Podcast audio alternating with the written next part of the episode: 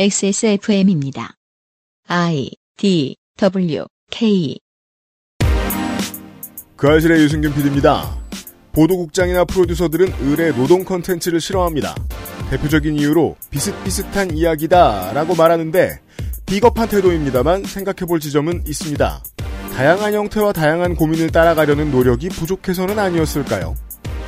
노동과 관련한 새로운 고민에 대해 공부를 시작해 보겠습니다. 2021년 5월 세 번째 주말에 그것은 알기 싫답니다.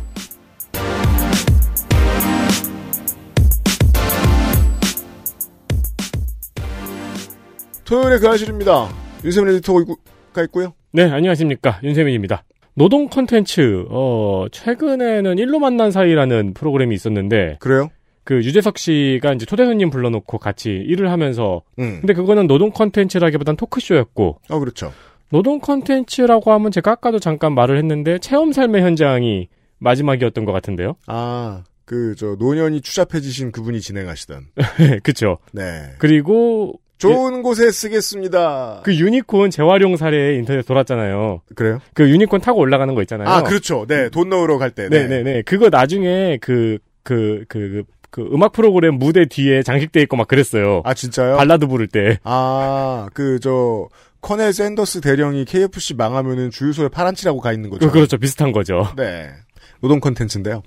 저는 어렸을 때, 지금하고는 언론의 분위기가 사뭇 다를 때는 동네에서 다 조선일보 봤어요. 네. 저희 집도 맨날 조선일보 봤어요. 다 저기 광수 생각 보느라고. 네, 저는 그건 되게 싫어했어요. 2면이나 3면쯤 되면은 이규태 코너라고 칼럼이 그거를 뭐 한 한 20몇 년 하신 걸로 알고 있어요. 음. 항상 그걸 봐요. 뭐 주필급 되는 사람이에요. 네. 그런 코너를 만들었습니다. 그 코너는 무슨 내용인데요? 근데 이규태 코너와 다른 점이 있다면 그 이규태 코너를 옛날에 이제 조선일보 읽어보신 분들은 아실 텐데 그냥 노인네가 지식 자랑하는 겁니다. 아, 그래요? 네. 이게 저와 청취자분들이 지금 모르시는 분들은 이규택을 검색해야 되잖아요. 이규태 코너 있어요. 아마 83년부터 2006년까지 연재된 것으로 알고 있습니다. 음. 네. 하지만 저희의 코너가 다른 점은 지식 자랑이 아니에요. 지금부터 방송하려고 공부해서 공부해온 얘기하는 코너입니다. 아... 보수동 책방골목에서 파네요. 하지만 이규태 코너는 하나도 안 중요합니다. 네. 잠시 후에 시작하죠. 그것은 알기 싫다는 강력한 체내 흡수율 평산네이처 야왕데이 야왕나이트 이달의 PC로 만나는 컴스테이션 대한민국 1호 반값 생리대 29데이즈 경기도 김치의 진수 콕집어 콕김치에서 도와주고 있습니다. 콕 집어 콕. 믿어도 되는 김치를 찾을 땐 콕 집어 콕. 햇서 빙진 김치 재료부터 공정 유통까지 안심. 직접 구매한 재료로 만드니까요.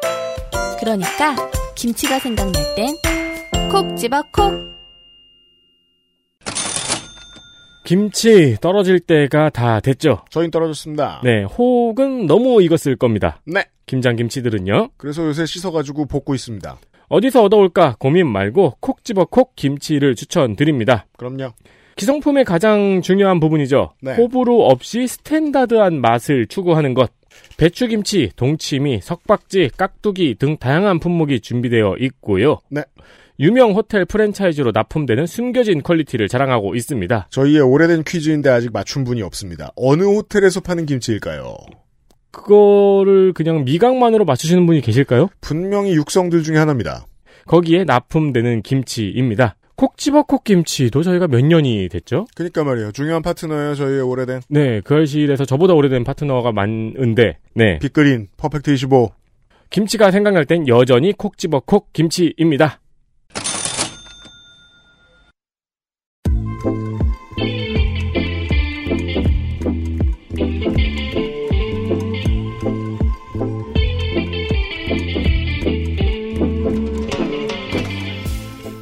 잘 몰라서 배우는 도중의 칼럼 이가현 코너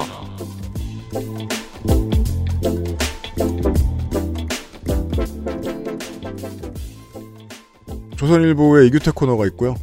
가실에서 어, 이가영 코너를 만들었습니다. 성격은 전혀 다릅니다. 관악구 노동복지센터의 이가연 조직팀장이 제 앞에 앉아 있는데 지금부터 무슨 얘기 하실지 사실 저도 정확히는 모릅니다. 어서 오십시오. 안녕하세요. 반갑습니다. 이분을 어디서 구해왔느냐? 언제나 좀 비밀을 붙이죠.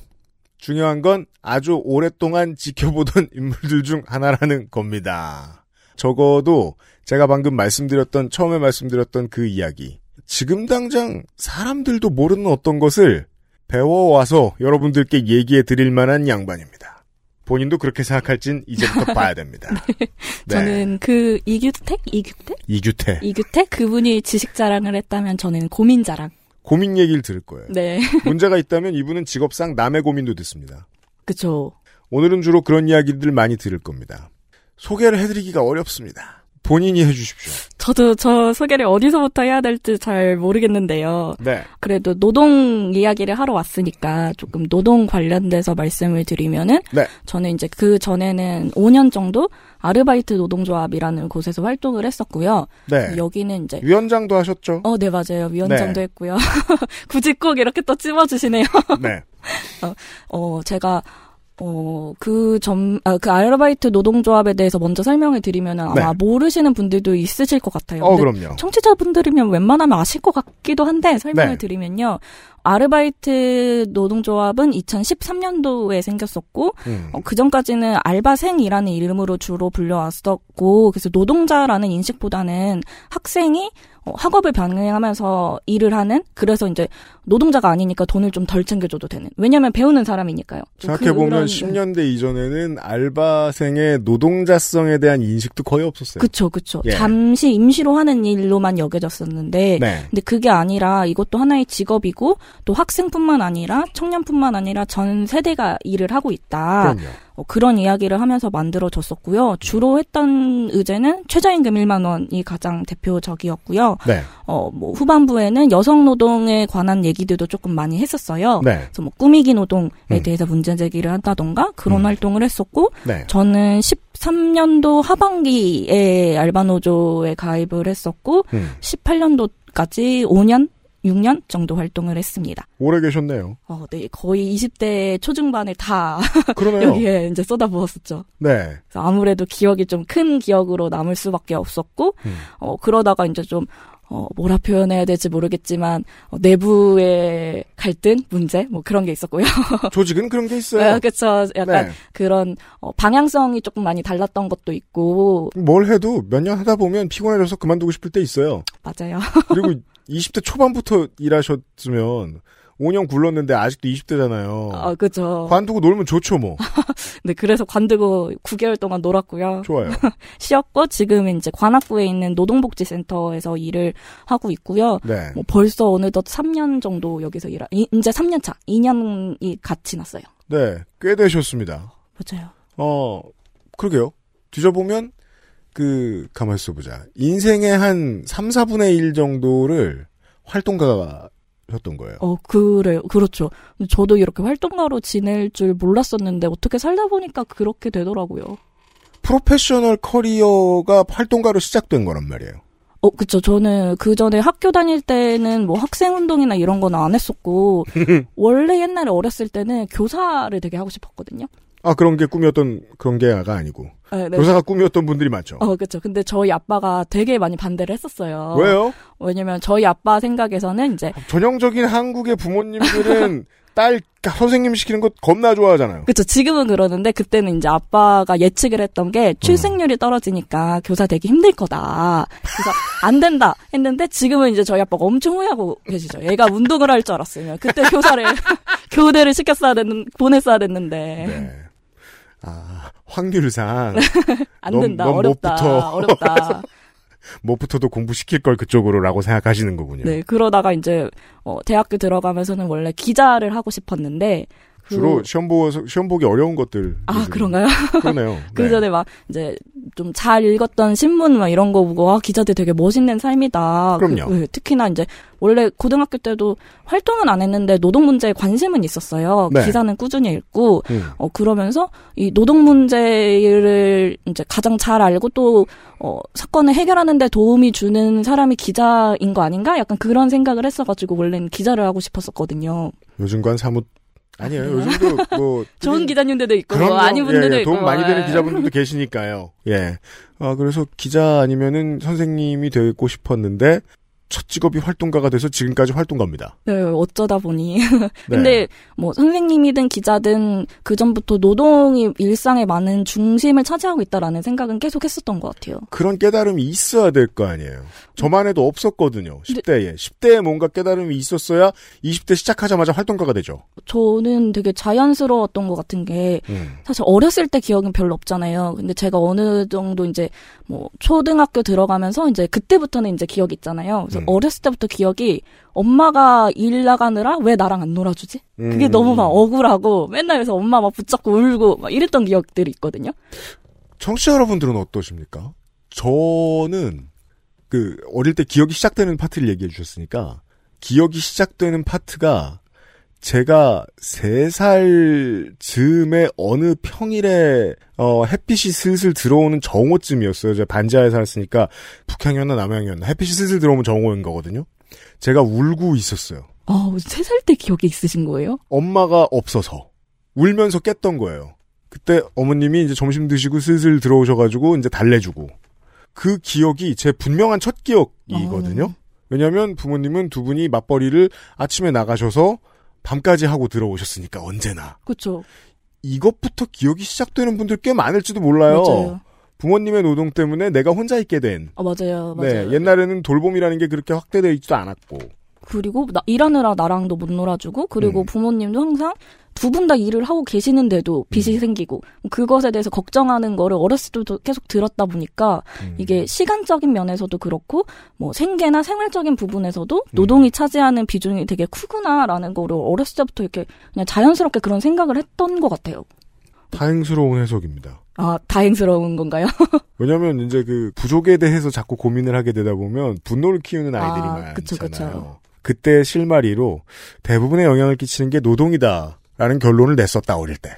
어릴 때 낸 건 아니고 네. 약간 커가면서 그러다가 이제 고등학교 들어가면서부터 음. 이제 저 구- 고등학교 때가 시사인 한창 인기가 또 지금도 많지만 그때 더 인기 있었을 때였거든요. 참 날릴 때. 네. 음. 그때 이제 시사인 읽으면서 거기서도 노동 기사들이 많으니까 네. 아 우리 엄마 아빠가 어 겪었던 그리고 내가 겪었던 문제들이 노동 문제였구나라는 거를 그러면서 좀 이제 차츰 깨달았던 것 같아요. 음. 그런 상태에서 네. 어, 성인이 되고 난 다음에 용돈을 이렇게 여유롭게 받을 수 있는 형편이 아니다 보니까 자연스럽게 뭐 음. 저도 제 동생들도 알바를 그냥 하기 시작을 했었고 네. 어, 그러다 보니까 이제 무슨 알바를 할지 되게 고민이 되잖아요. 음. 근데 제가 어, 또 과가 그 대학교 전공이 하나도 모르지만 법학 전공이거든요. 그래서 네. 막 주워 들은 얘기는 있는 거예요. 음. 아, 뭐, 근로계약서를 써야 된다. 근데 대부분은 안 쓴다. 뭐, 음. 임금체불 뭐, 어쩌고저쩌고. 이런 얘기 주워 들은 것도 있고, 음. 그리고 또 대학교 때 학보사를 했어가지고 1학년 예. 때 어, 그러면서 이제 노동법 관련된 취재도 했었고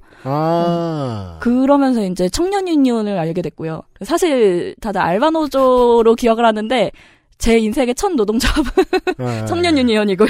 아, 우리 우리 청취자 여러분들이 이제 가장 그 식상해하는 부분이죠. 청년 유니온이요? 아니죠. 어딜 갔더니 조성주. 아. 네. 꼭 거기 있을 필요 없는 NPC. 아, 조성주가 슥 지나가요 지금. 네. 청년 유니온. 네. 네. 음. 네. 청년 유니온 가입도 했었고 뭐 그러면서 들은 얘기가 있다 보니까 아, 그냥 알바를 하게 좀 걱정이 되는 거예요. 제가 아, 겁이 되게 많거든요. 지식인의 부작용이죠. 아 알아서 무서운. 현장 체험을 하기 전에 현장에 대해서 얘기를 너무 많이 아, 듣다 맞아요, 보니까. 맞아요, 맞아요. 네. 다 되게 엄청 힘들고 비참하고 막 이럴 거라고 생각이 되는 거잖아요. 들은 내용들이 있으니까. 어, 그래서 고민을 하다가 그래도 프랜차이즈 좀 큰 회사들은 음. 법은 다 지키겠지라고 생각을 해서 알바를 하기 시작을 했었고요. 큰 프랜차이즈 알바부터 시작을 했었다. 네, 그쵸, 그쵸. 예, 예. 그 서비스 보통 이제 20대 초반 여성들을 서비스직으로 많이 뽑으니까 아, 예, 어, 그렇습니다. 네, 그런 일들을 했었고 음. 뭐 그러면서 점점 더 이 문제가 나한테 있어서 지금도 중요하고 앞으로도 계속 일을 하면서 살아갈 테니까 중요하겠다라고 생각이 들어서 알바노조 활동을 좀 되게 열심히 하게 됐던 것 같아요. 음, 네, 알겠습니다. 알바 노조를 그 몇 년 동안 하면서 접한 이야기들이 정말 많을 거 아닙니까? 이제 뭐 집행부가 되면 현장을 정말 많이 뛰어다녀야 되고. 아, 그쵸. 사람들도 많이 만나고 상담 업무를 일단 기본적으로 다 하기 때문에 뭐 네, 그렇죠. 얘기들은 많이 듣게 되죠. 근데 사실 그렇게 드, 알바 노조로 상담 전화를 하시거나 모이시는 분들의 노동 형태는 약간 좀 비슷비슷한 경우들이 많은 것 같아요. 그러니까 어떻게 비슷했습니까? 어, 대부분 최저임금이나 최저임금 가까운 월급을 받고 일을 비정규직인데 정규직인지 비정규직인지 명확하게 구별이 되지 않는 그러니까 정규직으로 일을 하더라도 잘리는 가능성이 되게 높고 음. 잘려도 뭐 그 후속 문제 제기를 하기 되게 어려운 그래서 음. 정규직이지만 비정규직인 같은 그리고 대부분 그냥 비정규직으로 일을 하시는 분들이 좀 많았었고요. 특히나 작은 곳에 한 곳에서 오랫동안 사장님 신임 받으면서 알바하는 친구들은 심정적 정규직들 많이 아 있죠. 맞아요, 맞아요, 맞아요, 상당히 중요한 일들도 막 시키고. 맞아요, 맞아요, 근데 난 paid by hour야. 맞아요. 시급이야. 음. 맞아 보면은 그분들이 다 뭐 매장 발주 넣는 것도 사장님이 아니라 알바하시는 분들이 넣는 경우도 되게 많거든요. 맞아요. 그러니까 그 곳에 재고나 뭐 판매 추이나 음, 이런 거 맞아요. 다 파악하고 계시는 분들도 되게 많더라고요. 커피숍 피방 이런 데 보면은 이제 뭐 제가 뭐 누구요 누구든 뭐 21살 20살 때 처음으로 알바를 들어갔다. 그럼 그 위에서 총괄을 하는 막 형 누님이 있어요. 실장님. 이 사람들도 알바죠. 아, 알고. 보면. 맞아요. 네. 한 27, 8 되는 그 언니 오빠들도. 맞아요. 네. 저도 그 전에 이제 프랜차이즈 어느 한 회사에서 일할 회사 뭐 그 매장에서 일을 할 때도 음. 어, 매니저인데 알고 보면 시급이 저랑 얼마 차이가 나지 않는 뭐 그런 음. 형태들이 되게 많더라고요. 근데 사실 그런 어 그런 분들 이제 상담 전화가 오거나 아니면 조합원들 상담을 들으면은 내용들이 사실 비슷비슷하긴 해요. 그렇습니다. 대부분 문제가 임금 체불이거나 부당해고이거나 문제들이 있고 청취자 여러분들도 지금 많이 이, 뭐 바로 감이 오실 거예요. 대부분의 문제죠. 네, 예. 대부분 그런 문제들이 좀 많은 상황이었었고, 그래서, 어, 사실 알바노조에 있을 때는 저도 상담하는 게 그렇게 엄청 어려운 상담은 그렇게 많지 않았었거든요. 아, 새로 보는 복잡한 문제가 아, 적다, 네, 맞아요. 생각보다. 맞아요, 맞아요. 예, 그러니까 예, 예. 딱, 아, 이거는 법 뭐에 따라서 뭐뭐뭐뭐 위반이다. 이건 임금 체불이다. 이건 부당해고다. 라고, 어, 제가 말씀드릴 수 있을 정도로 이제 그 음. 전형적인 되게 비슷한 반복되는 유형으로 많이 나타나는 상담들이 좀 많았던 것 같아요. 음, 그러니까 법대 학부생도 얼마든지 애널라이즈가 가능한. 사실. 법 잘 모르는데 그럼에도 가능한. 그렇겠죠. 제가 네. 설명했잖아요, 학부생이라고. 네 맞아요. 네, 아무것도 몰라요. 근, 그래도 설명해 줄 수 있을 정도로 반복되는 패턴들이 정말로 많았다. 네 맞아요. 네, 네.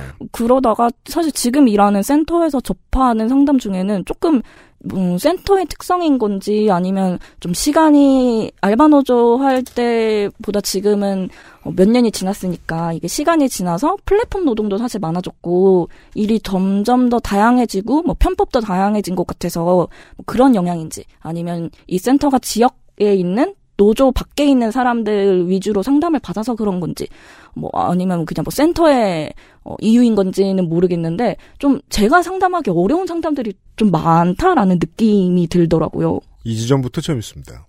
오늘 한 시간은 이가은 조직팀장에 대한 그냥 한 시간 내내 소개일 수도 있고요.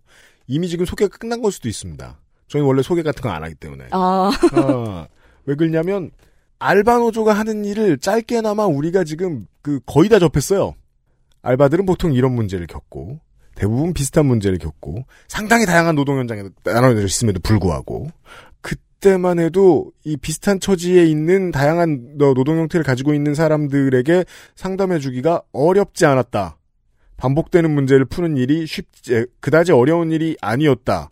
뭐 정말 심각한 문제면은 가서 피켓 시위라도 해주겠는데 피켓의 문구마저 비슷한 어떤 어 그쵸. 일들이 반복이 됐는데 지금 일하시는 곳은 관악구 노동복지센터라는 곳입니다.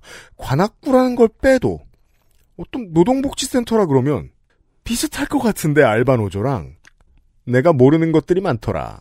어 맞아요.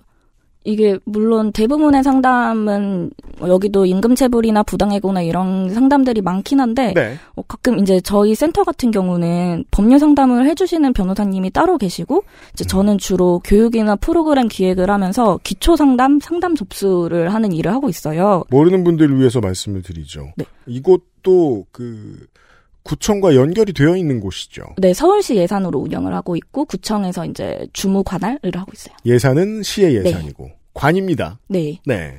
어 그런 상황인데 그래서 이제 상담 전화가 오면은 음. 이제 어디서 일하는지 음. 언제부터 일했는지 뭐 상담 받으시고 싶은 내용이 무엇인지 이제 여쭤보고 정리하는 일들을 이제 하고 있거든요. 그래서 기초 기초적인 이제 상담 내용들을 들어보면은 알바노조에 있었을 때 상담이랑 처음에는 비슷할 거다라고 생각했었거든요. 뭐 얼마나 그렇게 많이 다르겠어. 비슷비슷하지 않을까? 임금을 근데- 떼었어요. 끝.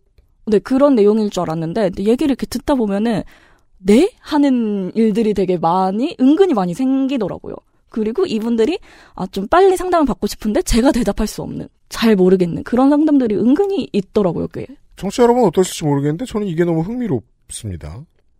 왜냐하면 노동 상담, 그러니까 그 노무 상담은 저는 고용인이잖아요. 아, 네. 고용인이 노무 상담하러 가도 삶의 대부분을 얘기하게 돼요. 아, 그쵸.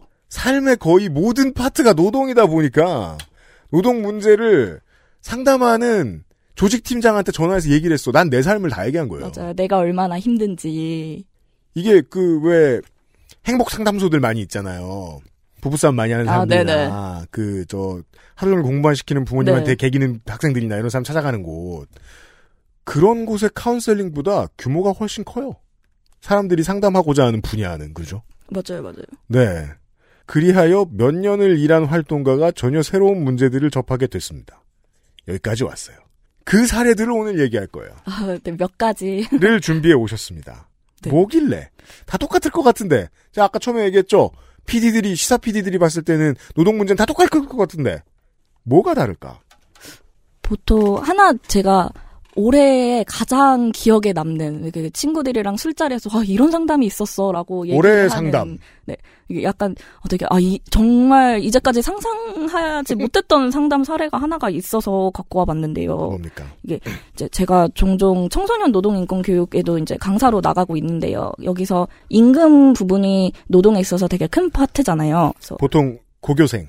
네 맞아요, 네. 맞아요. 음. 고등학생 들 고등학생분들 대상으로 교육을 나가는데 고교생들에게는 뭐, 사회에 나가시면 어쩌고 저쩌고, 뭐, 대학을 졸업하시면 이런 것도 있지만, 뭐, 2 플러스 1에 걸려서 지금 이미 네, 뭐, 맞아요. 일을 하시는 셔케들도 계실 것이고, 아니면, 고등학교 때부터 알바를 하고 계시는 분들 계실 맞아요, 것이고, 맞아요. 이런 분들한테 폭넓게 예, 노동권에 대한 걸 알려드리는 네, 노동 인권, 노동권이랑 뭐 기초적인 좀 노동법 음. 이런 거를 이제 알려드리는 교육을 나가고 있는데요. 음. 어, 거기서 항상 하는 기초 노동법으로 말씀드리는 부분이 임금 지급에 네 가지 원칙이 있다라는 거를 이제 말씀을 드려요. 네. 그첫 번째는 일단 직접 직접불인데 음. 어, 부모님한테 주겠다, 뭐 누구한테 주겠다 이게 아니라 일한 음. 사람이 직접 받아야 된다. 라는 원칙이 하나가 있고 그 또 하나는 이제 네. 전액불이라고 해서 음. 임금 일부 떼서 주고 막 이런 경우들이 있거든요. 네. 어 이번 달은 어려우니까 뭐 반절만 겪어봤죠. 준다. 네. 이러지 마- 이러면 안 되고 전액 다 지급해야 음. 된다라는 말씀도 드리고 또 정기불이어서 한 달에 한 번 이상 지급해야 된다. 뭐 아, 이번에는 뭐 두 달에 한 번 주고 세 달에 한 번 주고 이런 거 안 된다라는 음. 것과 또 하나가 이제 통화불이라고 쓸 통화불. 수 있는 통화 가능한 화폐로 주어야 된다. 커런시. 네, 라는 얘기를 해요. 이거 사실 중년이 다 된 저도 전혀 새로운 얘기. 아, 그래요? 너무 기초적인 건 새롭잖아요. 아, 그쵸, 그쵸, 그쵸. 그냥 인식하지 못하면서 이렇게 다 진행되는 것들이죠. 예, 우리가 물 마시면서 수소와 산소를 생각하지 맞아요. 않듯이. 맞아요, 맞아요. 그래서 이게 정 모르고 자란 이런 사람들은요, 그, 무슨 스포츠 선수가 연봉 받는다 그러면, 1년에 한 번만 줄 아는 사람도 있어요. 아, 아, 1년에 한 번 딱 지급하고. 어. 연봉? 그런 줄 알아요. 어. 자기가 그렇게 안 해봐서 그런 걸 수도 있지만, 이런 기본적인 것들을 누가 안 가르쳐 줬으니까 모르는 거죠, 어른들도. 그쵸, 그쵸. 요런 것들이 있습니다. 들었다고 이해를 못하는 건 아니에요. 그동안 몰랐을 뿐이지. 음. 다 이해는 됐어요. 근데 관련한 문제가 뭡니까? 그 이런 것들이 근데 안 지켜지고 있는 경우가 되게 많은데요. 이게 뭐하러 안 지켜, 제가 관련돼서 이제 예. 어, 항상 강의를 나가면 드는 사례가 두 가지가 있었어요. 뭡니까? 하나는 옛날에 들었던 이제 상담 사례 중에 하나가 음. 어, 어떤 분이 이분이 횟집에서 일을 했는데 식당이 좀 이렇게 잘 안 된 거예요. 그래서 음. 마지막에 일을 이제 잘리는 잘리게 됐는데 그만두게 되면서 사장님이 네. 월급 대신에 도미회를 시가로 주셨다고. 참돔. 도미회를 시가로 그 월급에 맞춰서. 그, 또, 치사하지만 성인 게, 뜰 줄 아는 건 기술자인데 안 뜬 걸 주면 좀 그렇잖아요. 아이고, 좀 그래도 맛있는 맛있는 걸로 도미를 안 먹어봤지만 뭐 좀 약간 그- 그런가 봐요. 아, 실물로 주는 경우. 네. 이거는 통화 가능한 화폐가 아니잖아요. 뭐 이걸로 거래를 할 수 있는 게 아니잖아요. 개발도상국 시절에나 우리나라에서는 많았다고 생각했는데 요즘도 있을 수 있군요, 이렇게. 네, 이런 상담 사례가 있어가지고 이렇게 받으면 안 된다라는 말씀도 드리고요. 참돔을 받았다. 또 하나는 예전에 2015년도에 서울 우유에서 있었던 사건 하나인데요. 네. 그때 이제 소비자들이 우유를 좀 덜 마셨나 봐요. 우유 소비가 줄어가지고 음. 회사가 어렵다 해서 음. 급여 일부를 우유로 대신 지급을 한 일이 있었거든요. 음. 그래서 이게 직급별로 뭐 사원은 10%, 월급의 10%를 우유로, 임원은 월급의 40%를 우유로 이렇게 지급을 했다고 하더라고요. 이사님은 그 우유로 뭘 해야 되는 거예요? 그러니까요. 그렇고 근데 회사에서는 이게 나중에 해명을 한 게 직원들이 자발적으로 구입을 한 것이다. 뭐 이렇게 임금의 뭐, 40% 어치의 이렇게, 우유를. 기- 이렇게 기사에는 이렇게 식으로 인터뷰 해명을 하시더라고요. 그럼 집에 거대한 교육기가 있다는 거 아니에요? 치즈를 만들 수 있는. 집에 다 나눠주고 나눠주고 해도 되게 좀 아, 그렇잖아요. 그렇죠. 어. 근데 이게 자발적이라고 하는데 정말 이게 자발적인가? 그럴 뭐 리가 좀, 없죠. 네, 그렇죠. 네. 그래서 이것도 임금 지급 원칙을 위반한 사례로 자주 들고 있는데요. 음. 뭐 특히나 이제 편의점에서 일하는 청소년 분들이 많으신데 거기는 아, 이제 네. 폐기 음식을 급여 대신에 주는 경우도 종종 있거든요. 그런 거 안 된다. 뭐 이렇게 많이 말씀을 드리고 있죠. 예를 들어 이제 밤 시간대에 어, 막 손님이 들고 와서 바코드를 찍어봤더니 팔 수 없게 된 지 10분 지난 아, 네. 이런 것들을 주는 건 괜찮은데 네. 네, 어차피 처분할 수 없으니까 주는 건 괜찮은데 그걸 지급해야 되는 임금에 산입하겠다라고 점주가 그쵸. 생각하는 건 위법이다. 네. 그러게요. 이거 고교생들이 배웠을 때하고 안 배웠을 때 효과가 다르겠네요, 이게. 그쵸. 아니면 이런 거를 듣지 못한 상태에서는 아, 그냥 원래 다 이런가 보다. 라고 생각을 하기가 십상이죠. 그것도 제가 늙어서 그런가 봐요. 까먹었네요. 알바할 때 그런 생각 많이 했었거든요. 이게 이렇게 이상한 거는 원래 그런가 보다. 아, 맞아요. 맞아. 저도 사실 일하면서 그렇게 생각을 많이 했던 것 같아요. 그러니까 처음에 일할 때 근로계약서를 안 쓰고 일했었거든요. 근데 아 그냥 어떻게 얘기하지? 몰래 그냥 나 말고 다른 사람들도 근로계약서 안 쓰고 그냥 다 일하니까. 음. 약간 그런 분위기에 그냥 어영부영 넘어가게 되는 일들이 좀 많이 생기는 것 같아요. 음, 지금 기억났네요. PC방에서 아르바이트를 할 때, 뒷사람이 조금 늦었을 때 일을 해주면 아 맞아요. 뭘 줬어요. 아 서로 서로 그니까 뭐, 그니까 아니요, 사장님이, 아, 네, 창고에 있는 뭘 줬어요. 아 연장 수당이나 뭐 급여 더 주는 게 아니라 물건으로 아. 줬죠. 근데 이제 22살의 이 어린 놈은 바보는 스타크래프트 CD가 공짜로 생겼으니까 좋아하면서 집에 가죠. 맞죠. 그리고 이게 예. 작은 사업장일수록 사장이랑 같이 일을 하는 경우가 많잖아요. 그렇죠. 러면 이제 인간적인 관계가 생기니까 이게 불법이다 위법이다라는 거 알아도 문제 제기를 꺼려 하시는 분들이 많더라고요. 상담 듣는 입장에서는 그냥 좀 드라이하게 상담하는데 오늘이 피곤하기도 하고 이거 법으로 설명해 줄 수도 없는데 이런 걸 왜 나한테 얘기해 싶지만 사장님이랑 친해지는 바람에 내 권리를 주장할 수 없게 된 사람은 말할 수 없어 답답할 거 아니에요. 아, 그렇죠. 근데 약간 상담도 어, 법 위반이어서 오시는 상담자분들도 있는데 또 어느 분 어느 분들도 많냐면 법이 위반인데 사장이 나한테 인격 모독을 했어. 그러니까 사실 이 부분이 좀 되게 많이 커가지고 음. 어, 왜냐면 사장이랑 친해서 결국 포기하고 뭐 진정 못하고 이런 경우도 많거든요. 아, 뭐 네. 나도 못 받은 거 맞는데 사장님도 상황이 안타깝다. 여러 가지 케이스예요. 어, 이런 사장이. 좋은 사람인 경우, 사장이 못된 사람인 어, 경우, 맞아요. 둘다 둘다 위법 상황이 있어도 있어도. 어, 있어도 네. 사장이 만약에 좋은 분이면은 그냥 이렇게 참고 넘어가는 경우들이 은근히 많더라고요. 그렇죠. 어. 주로 그런 사례들. 네. 강의 안에 두 가지 사례를 넣으셨다고 했는데 나머지 하나는 뭐예요? 어, 최근에 하나를 추가한 게 있는데요. 아, 최신판이 있나 봅니다. 그 상담 전화가 하나가 왔는데 네. 되게 당황했던 게 본인이 월급을 비트코인으로 받았대요. 근데 이렇게 받아도 되냐라고 물어보는 거예요. 그래서 어, 뭐 비트코인 어 이게 화폐 통화 가능한 화폐인가 아닌가부터 헷갈리는 거예요. 그렇죠. 그래서 이제 결국에 이제 변호사님께 이제 이제 잘 토스를 해서 상담을 이제 진행을 아, 네. 했었는데요. 그렇죠. 얘기를 이제 들어보니까 음. 사장이랑 비트코인으로 급여를 받기로 합의를 했고, 근데 이제 사장님이 비트코인 가격이 내려갔을 때 음. 그 가격으로 이제 어 그 급여를 이제 지급을 한 거예요. 그러니까 월급을 원래 생각했던 것보다 액수가 적게 받은 거죠. 어. 그래서 이제 이분은 이제 전화를 저희한테 주셨고, 근데 이게 변호사님이랑 이렇게 얘기하면서 얘기를 이제 했던 내용이 뭐 예를 들어 상품권도 법 위반이거든요. 상품권으로 지급했을 때도. 그건 알아요. 네, 이것도 통화 가능한 화폐니까. 근데 네. 비트코인도 똑같 은 거잖아요. 네. 국가에서 인정한 통화 가능한 화폐가 아니니까 이것도 음. 당연히 법 위반이다 하고 이제 노동청 진정을 권유를 드리긴 했거든요. 네. 근데 어, 이 비트코인 사례를 듣고 음. 아, 이게 코인이 지금은 투기 수단 이게 저는 이제 이거 약간 투기라고 생각하는데 투기 네. 수단으로 쓰이지만 음. 이게 만약에 좀 이렇게 퍼지면 이런 상담들이 좀 늘어날까 뭐 좀 이런 걱정 왜냐면 이게 되게 불안정한 거잖아요 이게 되게 노동 상담의 신기원이네요. 아, 일자리와 투자를 병행한 거 아니에요. 고용인의 그- 입장에서는. 그쵸, 그쵸. 그쵸 그래서 내려갈 때 지급하고 제가 이제 노동 콘텐츠에 대해서 익숙하지 않으시고 여러 가지 고민을 하는 많은 시민들을 위해서 이런 이야기도 합니다. 보수적인 입장에서 봤을 때 이야기도 합니다. 예를 들면 뭐 최근에는 기업의 임원들 이제 전문 경영인들도 그렇고 전문 경영인들은 원래 오랫동안 그래왔고 최근에는 심지어는 뭐 스포츠 선수들마저도 자신의 가치를 이제 투자 상품으로 바꾸어 놓은 방식으로 그걸 투자 상품과 연계해서 연봉을 받고 이런 분들이 있어요. 자기가 잘하면 계약을 새로 하지 않아도 연봉이 올라갈 수 있게 만들어 놓은 어떤. 근데 그건 기본적으로 돈을 많이 받는 비정규직. 예. 그렇죠 이 경우는 근데 그런 것도 아니잖아요 10억대 비정규직. 뭐 이런 것의 얘기인데 최저임금 정도를 왔다 갔다 하는 선의 알바인데 크립토커런시의 가격이 내려가면 최저임금보다 못 받게 될 수도 있는 거고. 그쵸 어, 요거 신기하네요. 그쵸.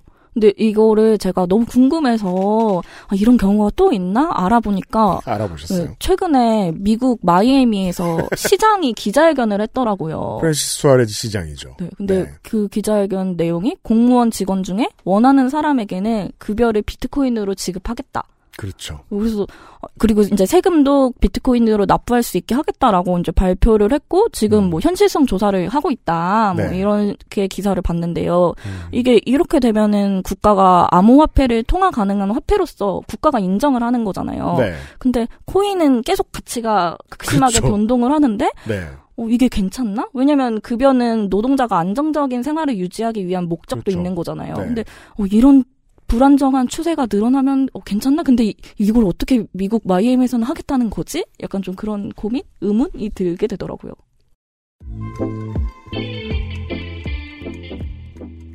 활동가가 종래에 할 필요가 전혀 없다고 생각했던 고민이라는 게 중요하군요. 아, 그쵸. 왜냐면 상담 전화로 비트코인 월급 받았다라는 상담이 올 거라고 생각은 해본 적이 없어요. 왜냐면 없죠. 제가 아는 한 시민운동가랑 활동가들은 투자 시장이랑 제일 멀리 떨어져 있는 사람들. 아, 그쵸. 네. 돈은 그냥 종이랑 구린 줄 알아요. 그냥 적금만 차곡차곡. 예, 그냥 짜장면 값이 올랐네. 월급은 똑같은데 이 마인드로 그냥 멈춰서 있는 사람들이래 가지고 투자 가치에 리스크를 거는 경제가 노동권의 일부로 들어온다는 질문을 해볼 일은 없죠. 음, 세상은 변하고 있군요. XSFM입니다.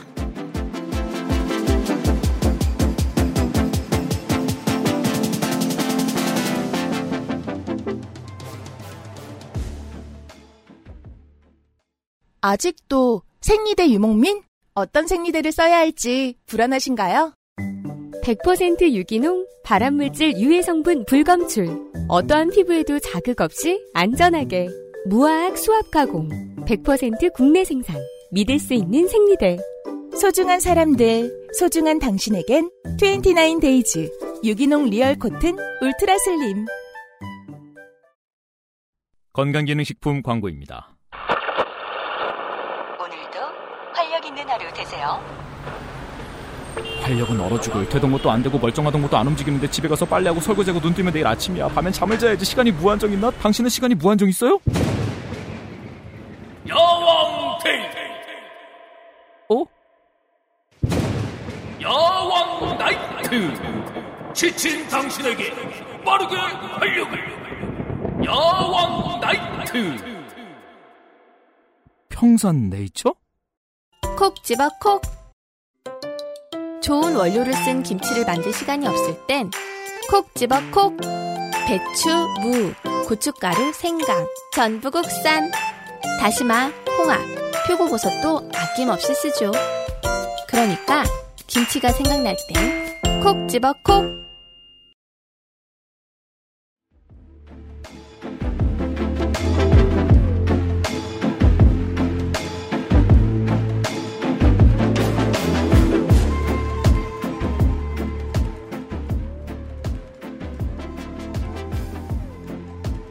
그 외에 다른 사례들을 알려주십시오. 어, 또 은근히 많은 상담이 네. 어, 법에서 명시한 숫자를 살짝 부족하게 채워서 그 법의 의무를 회피하는 편법을 사장님들이 이제 쓰시는 경우들이 되게 은근히 또 되게 많더라고요. 법에서 명시한 숫자를 부족하게 회피하는 방식.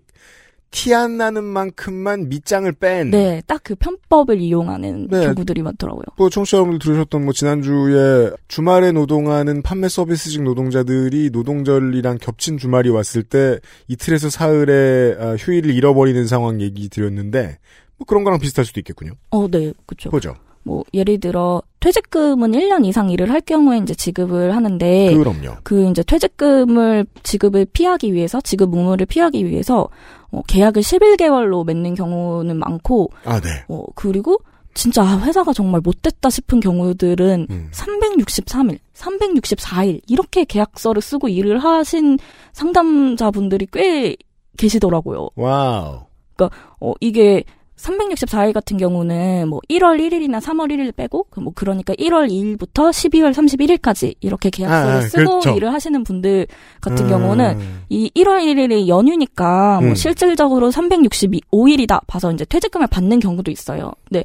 원래는 그게 맞는 것 같은데. 그죠. 근데 이것도 그냥 받는 게 아니라 다 노동청 진정 넣고 뭐 불복하면 뭐 재판까지 가고 뭐 이래야 받을 수 있는 뭐 네. 그런 상황들이 있고요. 제도 악용의 케이스는 들을 때마다 참 새롭고 어, 활동가나 상담하는 양반들의 입장에서는 정말 성악설을 믿게 되는 게 1월 1일부터 일한다는 건 1월 2일부터 출근한다는 거잖아요. 그렇죠, 그렇죠. 그리고 12월 31일까지 일했다는 건 아이고. 근데 예. 뭐 이런 경우는 그래도 어렵지만 인정을 받긴 한데 음. 뭐 1월 1일이 아니라 아니면 뭐 362일, 363일 이렇게 맺은 경우는 사실 못 받는 경우가 많다라고 하더라고요. 계약서에 날짜가 그렇게 써 있으니까. 네. 예. 1년이 안 됐으니까 퇴직금 못 받는 경우가 많은데, 어, 그래서 이것도 사실 퇴직금도 취지 자체는 되게 좋잖아요. 이제 그럼요. 일을 그만두거나 아니면 그만두게 되거나 음. 하는 상황에서 안정적으로 생활하기 위해서라는 취지는 되게 좋은데, 어, 지금 이렇게 1년으로 딱 명시가 되어 버리니까 편법들이 발생을 하고 있는 상황이고, 그래서 네. 저는, 어, 1년이라고 하는 게 아니라 좀 1년 미만 노동자도 비례적으로 좀 적용을 해야 되지 않을까? 이런 좀 고민이 들더라고요. 오늘의 이야기는요, 결론보다도 고민. 질문들이 얼마나 많이 쏟아져 나오느냐가 아, 네. 중요하잖아요. 아니, 옛날에도 이 얘기는 노동계가 했어요. 맞아. 한국노총 이런 쪽에서 많이 예. 네, 얘기를 하시더라고요. 퇴직금을 며칠 사이, 몇 달 사이로 뚝 끊어가지고 누구는 받고 누구는 못 받고 하면 분명히 기업들은 악용한다라고 음. 얘기하고 기업들은 이렇게 되면 빨리 나가는 사람들이 너무 많다.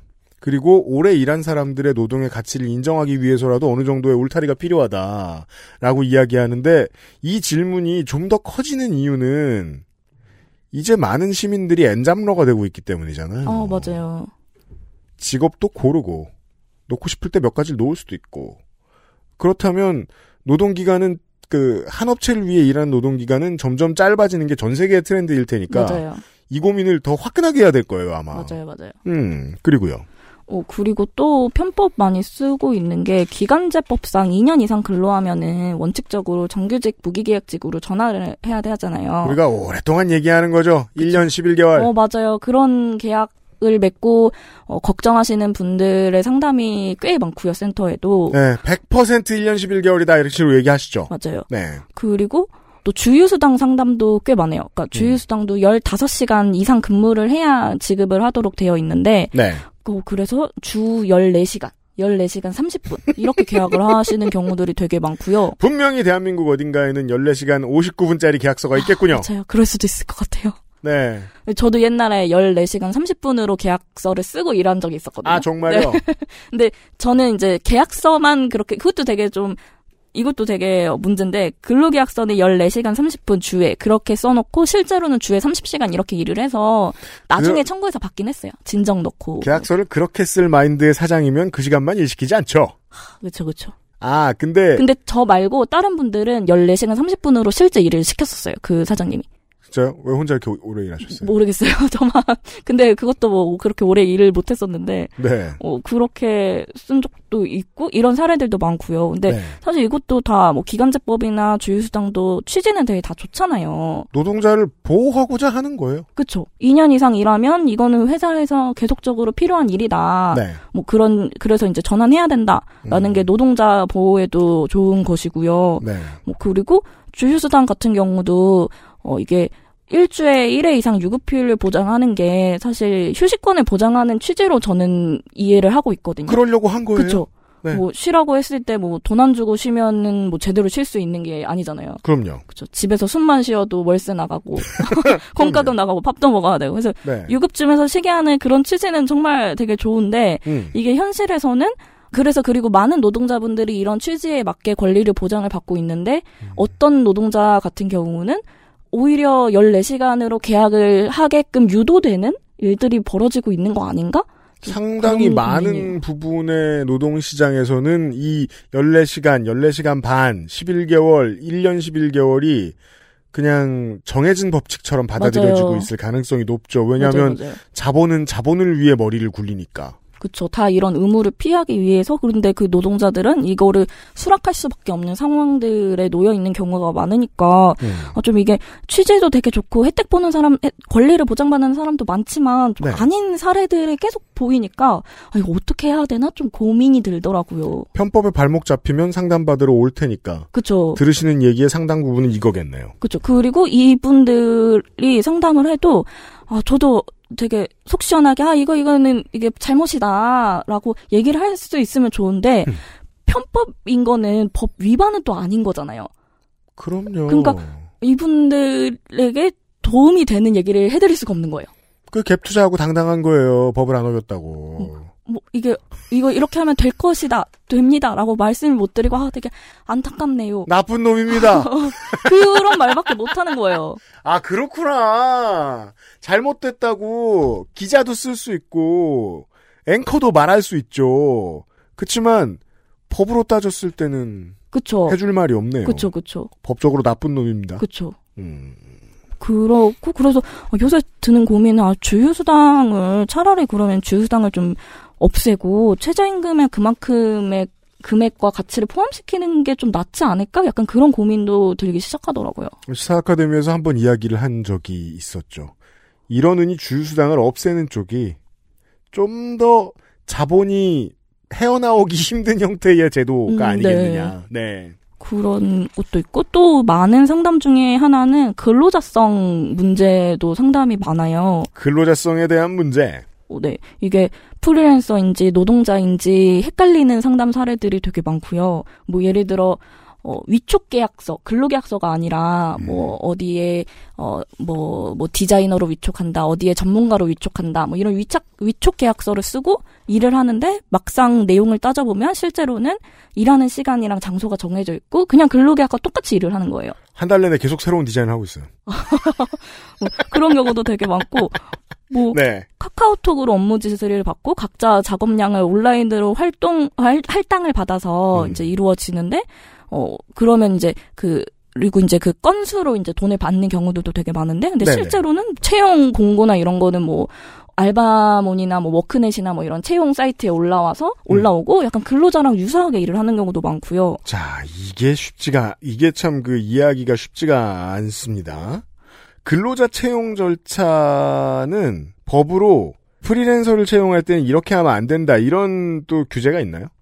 채용 공고가 그냥 일반 근로자 공고 올라오듯이 똑같이 올라온 거예요. 네. 뭐 언제부터 언제까지 몇 시간 일을 하고 뭐 음. 급여는 어떻게 되고 뭐 그런데 실제 일을 하는 조건은 어, 건 by 건으로 돈을 받고 근로계약서도 안 쓰고 그러니까 음. 이, 이런 경우는 이제 저희 변호사님은 이거는 근로자성 인정받을 확률이 높다, 가능성이 높다, 뭐 이렇게 말씀하시긴 하더라고요. 네. 근데 뭐 프리랜서는 어떻게 뽑고 근로자는 어떻게 뽑고 사실 이런 규정이 있다는 건 제가 들어본 적 없는데 잘 모르겠어요. 그냥 모르는 거일 수도 있어요.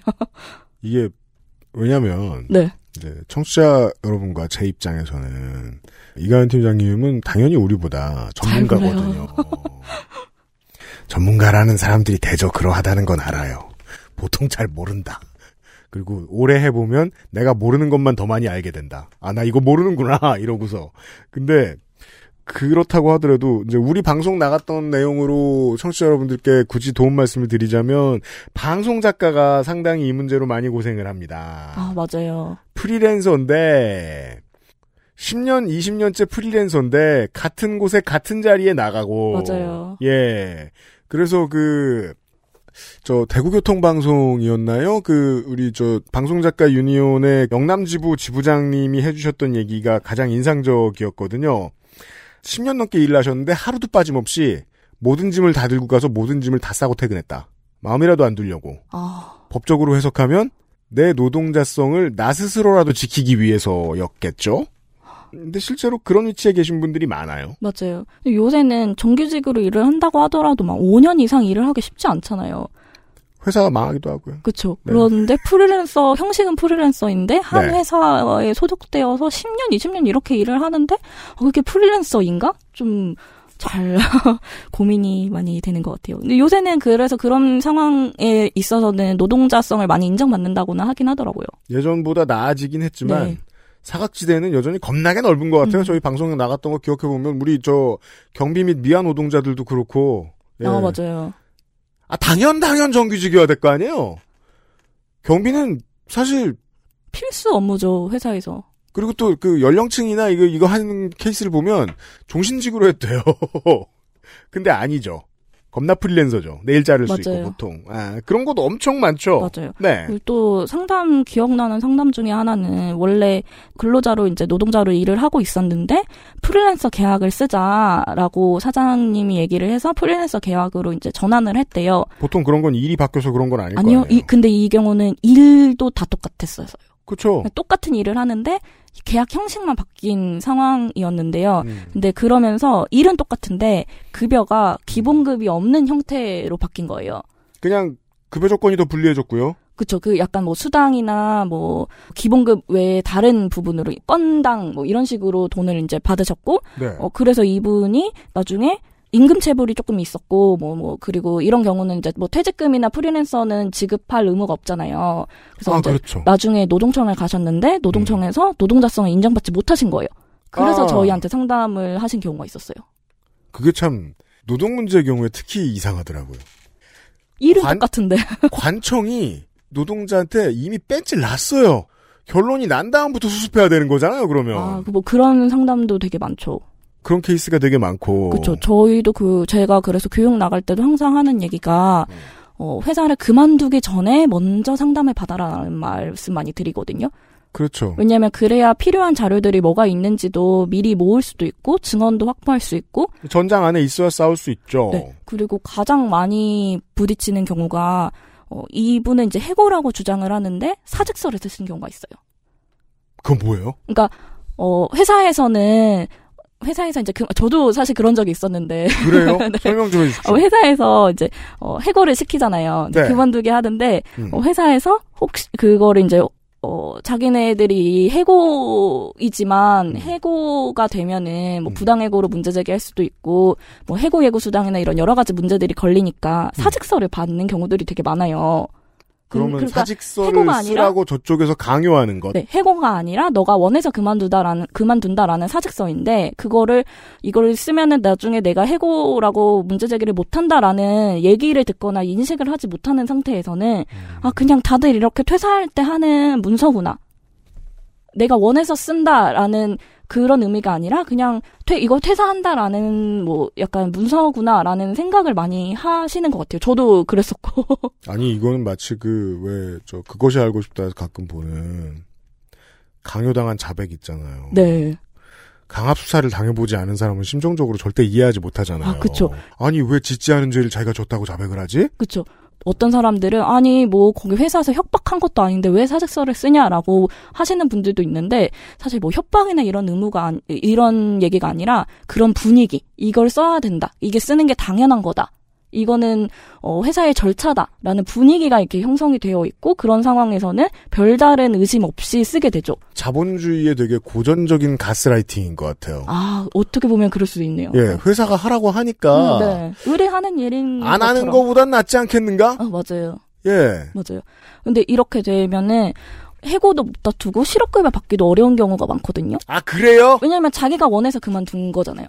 사직서라는 의미가요. 인류가 아직 가스라이팅의 개념에 익숙치가 않잖아요. 그 노동청은 언제나 늦잖아요. 그쵸. 이건 가스라이팅입니다. 라고 하지 않고. 그쵸.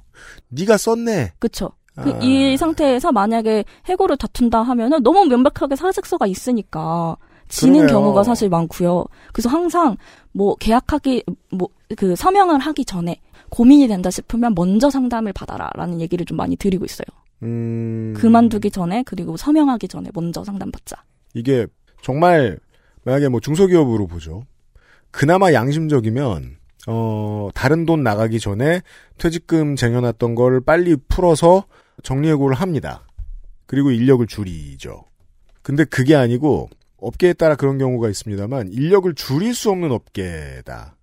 사실 그러면 저는 폐업하는 게 폐업하고 빚 떠안는 게 오너의 제대로 된 태도라고 생각합니다만 오너들 뭐 먹고 살아야 하는 사람 아닌 건 아니잖아요. 그래서 인력을 안 줄이는 대신에 이 사람들을 다 비정규로 전환. 어, 네. 똑같은 일하는 사람들을 비정규로 전환하고 네. 점점 더 급여 조건이나 후생 조건을 나쁘게 만드는 방식으로 계약을 다시 하고 맞아요. 그런데도 안 되면 이제 사직서를 받고. 자기 손으로 쓰게 만들고 네. 그래도 넌 계속 일할 거야라고 얘기했다가 말을 나중에 바꿔버리기도 하고 사실 저는 직접 당해보지 않아서 제가 가장 흥미롭게 들었던 얘기는 어느 날 택시를 탔는데 회사 택시였습니다. 이 기사분이 잠시 그 인력 관리 일을 하셨나 봐요. 네. 인사부장님을 하셨나 봐요. 그 회사에서.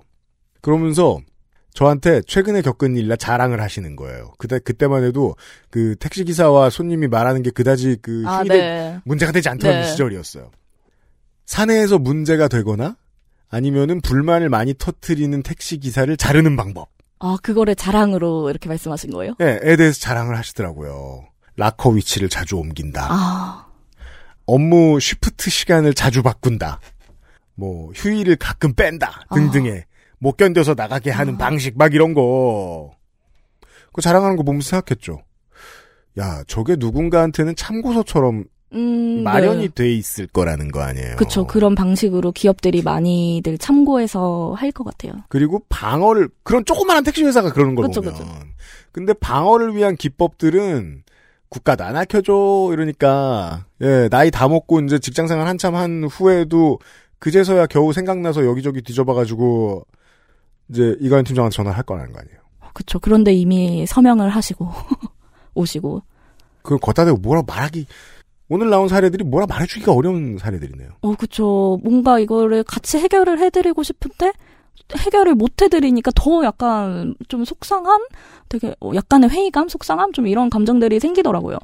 급여를 이더리움으로 받기로 했다는데 그게 오르길 바라세요? 뭐 이런 질문을 할 수도 없고 복잡한 질문들 투성입니다 오늘은. 어, 맞아요. 네 또요. 어, 또, 또, 이런 상담 사례는 저희 센터 말고도 요새 또 많은 것 같은데 되게 구조가 복잡한 경우가 많잖아요. 회사가 있고, 그런데 이 회사 밑에 대행사가 있고, 또 밑에 인력 공급 회사가 있고, 음. 그 밑에서 일하시는 분이 저희한테 상담 전화를 주셨는데, 하청에 하청에 하청에서 하청에 일하시는 하청. 분. 네. 그렇죠. 그러면 계약은 이제 인력 공급 회사랑 계약을 했는데 업무 지시는 대행사가 하고 근데 업무 내용은 회사를 위해서 하는 거고 그래서 중간에 누구 하나가 돈을 안 주면 이분은 돈을 못 받는 거예요. 삼성전자 서비스 케이스. 아, 맞아요. 그런 케이스들이 되게 많고요. 근데 음. 이게 규모가 큰 회사들뿐만 아니라 저희 이제 뭐 지역 상담이나 아니면 어, 어 여러분들 주민 상담 이렇게 받으면은 조그만한 곳들도 되게 많더라고요. 이런 경우들이 그냥 만연해 있는 것 같아요. 동네에서 만날 수 있는 작은 곳들이라고 하면 예를 들어 제가 뭐 이가은 팀장을 뵈러 갔을 때도 그 관악구인데 관악구는 산이 꼬불꼬불하고 길이 꼬불꼬불하고 어 힙스터들이 막 돌아다닙니다. 그죠. 혼자 사시는 분들, 청년분들 되게 많고요. 제가 무시해서 죄송합니다. 힙스터라고. 아, 힙스터 무시였던 거예요? 그렇죠. 아, 저는 무시라고 생각 안. 힙스터만 치사량의 아, 그렇구나. 힙스터들이구만 이러면서 이제 걸어갔었거든요. 그런 곳에 보면 예쁜 커피숍들이 있습니다. 아, 맞아요. 커피숍 사장님이 이제 빚을 땡겨가지고 장사를 하려고 하면은 뭐부터 해야 되죠? 가게를 알아본 다음에 공사를 해야죠. 인테리어 사장님을 만납니다. 인테리어 사장님은 조명업체에 하청을 주고, 콘크리트 업체에 하청을 주고, 어. 배관업체에 하청을 주고, 칠하는 업체에 하청을 줍니다. 직접 일하러 오시는 분은 내가 누구 돈을 받고 일하러 오는지 알 필요도 없습니다. 근데 그 중에 누군가가 오랫동안 같이 일했다가 어디 도박빚이라도 져가지고 들고 튀었다! 갑자기 대금을 못 준다. 이러면 문제가 생기더라고요. 그렇죠. 소규모로도 그런 일은 얼마든지 있을 수 있겠네요. 이건 뭐 제가 그그 자그마한 공사를 말씀드렸습니다마는 농사일 할 때도 이런 문제 많이 있고 인력 소개 받으면서 특히나 외국인 노동자들이 그런 일로 많이 고생을 하죠. 네, 그리고 작은 곳일수록 그, 그 작은 곳일수록 그리고 인력 공급 회사 통해서 일을 하시는 분일수록 이 일 말고도 여러 가지 일을 병행하시는 경우들이 많더라고요. 왜냐하면 이것만으로는 돈이 안 되니까. 그래서 각각으로 보면은 금액이 작은 거예요. 그래서 이 몇만 원, 몇십만 원을 위해서 이 돈을 받기 위한 기간은 엄청 길게 되잖아요. 그 작은 도둑이 짜증나는 이유가 그거잖아요. 그쵸. 긴 시간을 투여를 해야 되는데 이 금액이니까 그것에도 고민이 많이 고민이 많이 고민을 많이 하시더라고요. 고민이 아, 저 중고나라에 사기당한 거 아직도 기억해요. 15년 전에 키보드 6만 원 도둑 맞은 거 안 보내줬거든요. 어. 근데 그거 6만 원을 위해서 경찰서 가고 이 지난한 과정을 거쳐야 되냐. 그래서 승리하면 내가 기쁠까? 그 시간을 들여서 이 소액 사기는 그게 문제잖아요. 근데 내가 엔잡러야. 대리운전도 하고 라이더 일도 네. 하고 헬퍼 일도 하시고 그런 것도 때때로 하실 네. 수 있잖아요.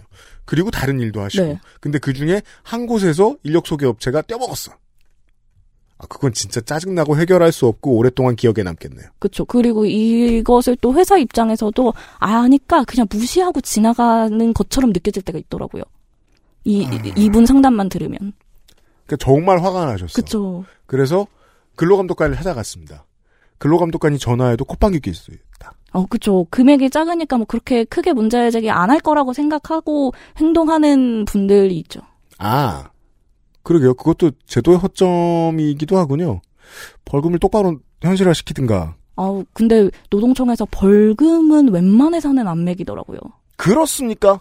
어, 네. 이게 저도 노동청 진정을 넣어본 적이 한 번 있었는데요. 네. 이게 근로감독관이 업무들이 되게 많잖아요. 사건을 담당하는 사건들이 많고. 사지가 찢어지죠. 그렇죠. 네. 근데 사실 아까 제가 임금 지급 원칙에서도 전액불 말씀드렸는데 전액불은 내가 일한 돈 다 받아야 된다는 거잖아요. 음. 그래서 그 돈을 못 받았으니까 노동청 진정을 저도 넣으러 갔었는데 음. 어그 근로감독관 입장에서는 사실 제 사건이 그렇게 큰 액수가 아닌 거잖아요. 음. 왜냐면은 더 오래 일하고 이런 분들은 뭐 1억, 2억 이런 사건들도 있는데 저는 음. 뭐 몇십만 원, 뭐 많아봤자 알바 노동자나 뭐 어, 이런 되게 최저임금 가까운 임금 받고 일하시는 분들은 많아봤자 몇 백만 원, 몇천만 원이니까 사법권이 있는 사람은 너무 바쁘면 사건의 경중을 따지게 되잖아요. 어 맞아요. 그러니까 이게 상대적으로 가벼운 사건, 빨리빨리 끝내야 되는 사건이 되는 거예요. 음. 그런데 이 사람은 노- 근로감독관 입장에서는 이걸 빨리 끝내려고 하면 사장이랑 협상을 하게 되더라고요. 그러니까 그렇죠. 내가 받아야 되는 돈이 100만 원이면 사장님한테 50만 원으로 그냥 끝내라고. 그러면 대신 이제 저는 뭐 50만 원, 80만 원 이렇게만 받고 네. 이 진정 취하는 이제 서명을 하고 그냥 저 이제 이 알바 노동자나 뭐 저나 이제 이런 근로자 입장에서도 돈을 받는 게 조금 더 주목적이고 처벌은 어 약간 어려운 부분이니까 내가 처벌을 하고 싶다라고 의사를 밝혀도 처벌까지 이루어지는 경우가 별로 없으니까 돈이라도 받자라는 생각으로 그냥 그렇게 합의하는 경우들이 많더라고요. 사실 이거는 전액불 원칙을 노동청에서 위반하는 것이지 않나? 좀 이런 생각이 들어요. 관청이 위반하는 곳일 수도 있겠네요. 그쵸. 이게 독하게 돈 벌려고 마음먹은 사장님들은 상습범이 될 가능성이 높고요. 어, 그렇죠. 왜냐면은 돈 안 주면은 그냥 안 줬을 때 문제 제기 안 하면 안 준 상태로 그냥 넘어가는 거고 문제 제기 하더라도 그 금액만 주면 끝이니까요. 그러니까 어떻게 그렇게 되는 건지 모르겠습니다만은 늙다 보면 자기 스스로를 보호하기 위해서 철면피를 잘 쓰는 사람들이 있어요. 암호가 두꺼워지는 사람들 있잖아요. 아, 그런 사람들 같은 경우에는 사실 무슨 원망을 듣든 간에 계속 뛰어먹어도 되는 구조잖아요, 지금.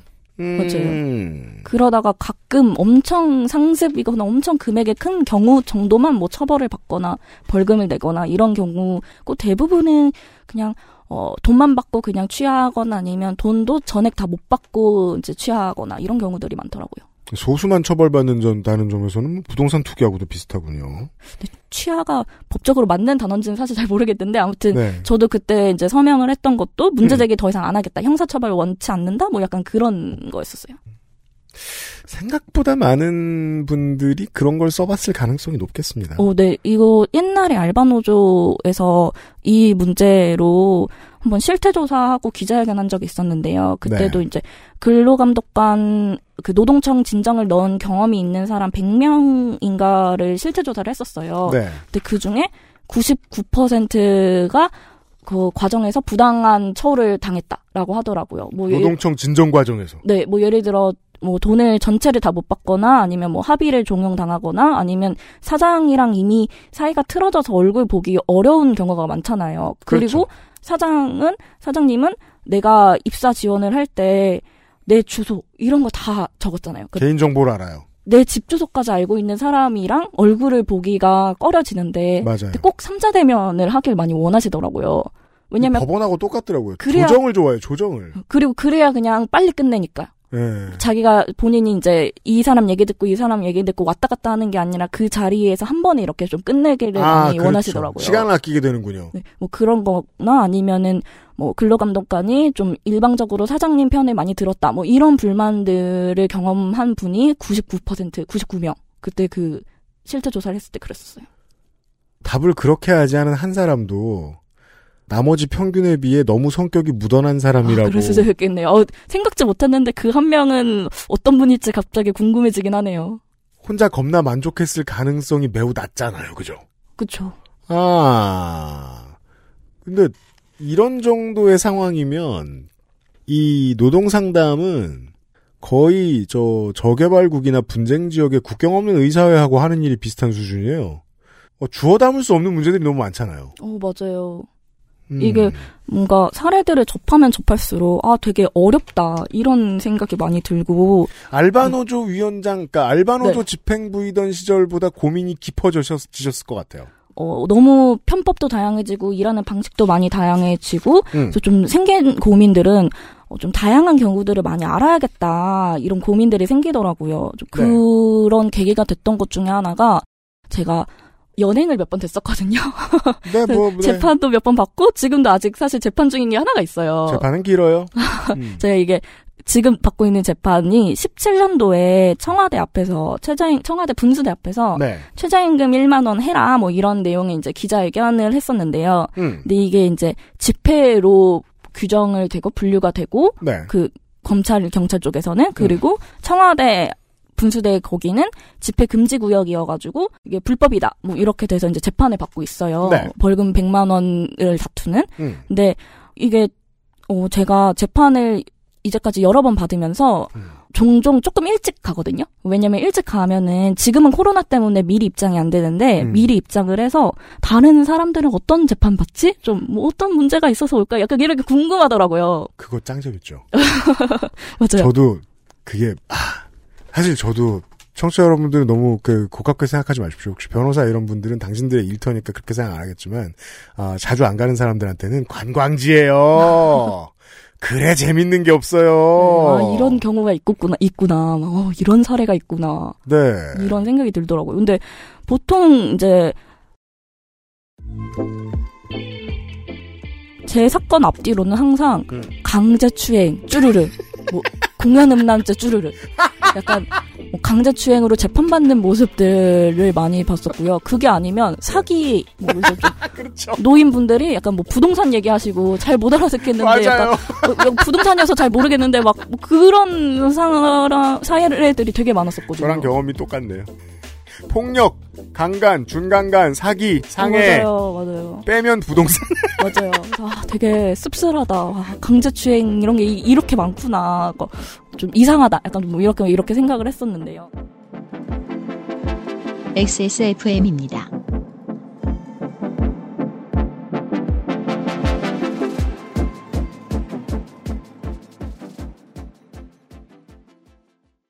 건강기능식품 광고입니다. 어이, 오늘 퇴근하고 집에 가면 뭐하냐? 이렇게 피곤한데 밤에 집에 가면 자야지. 요즘 가뜩이나 면역력도 떨어져가지고 내가 지금 야왕 day 어 그 무슨 야왕 night 체내 흡수율을 높인 농축 홍삼 야왕 day 어? 평산 네이처? 내장 그래픽을 갖춘 안정적인 CPU, CPU의 가장 적절한 메인보드. 하드디스크만 써본 분들은 상상조차 하기 힘든 속도의 M.2 SSD. 기능성과 디자인을 모두 충족하는 케이스까지 이달의 PC로 빠르게 구매하실 수 있습니다. 010-8279-5568 원하시는 다른 어떤 사양도 대처할 수 있는 컴스테이션에 문의하셔도 좋습니다. 주식회사 컴스테이션 잠시 쉬어가는 시간 광고입니다. 좀 전 광고에서 에디터가 아 에디터가 다시 등장했고요. 네. 어 에디터보다 더 오래된 중요한 파트너로는 컴스테이션도 있습니다. 그렇습니다. 컴스테이션에서 서비스를 길게 받아보신 분들은 압니다. 서로 맞지 않는 부품들을 분석해주고 네. 일반적인 먹통 상황의 해결법을 알려주고 AS가 필요한 부품을 유통하는 회사와 연결해서 대신 해결해 주기도 합니다. 이 모든 걸 혼자서 하는 사람도 있죠. 음. 혼자서 해왔던 사람도 있고요. 저도 그랬어요. 네, 그런 사람이 운영하는 팟캐스트 회사도 있고요. 그럼요. 네. 이게 엄청난 피로와 발품을 팔아야 되거든요. 네. 그 구글 검색창을 붙들고 울잖아요. 그렇죠. 네.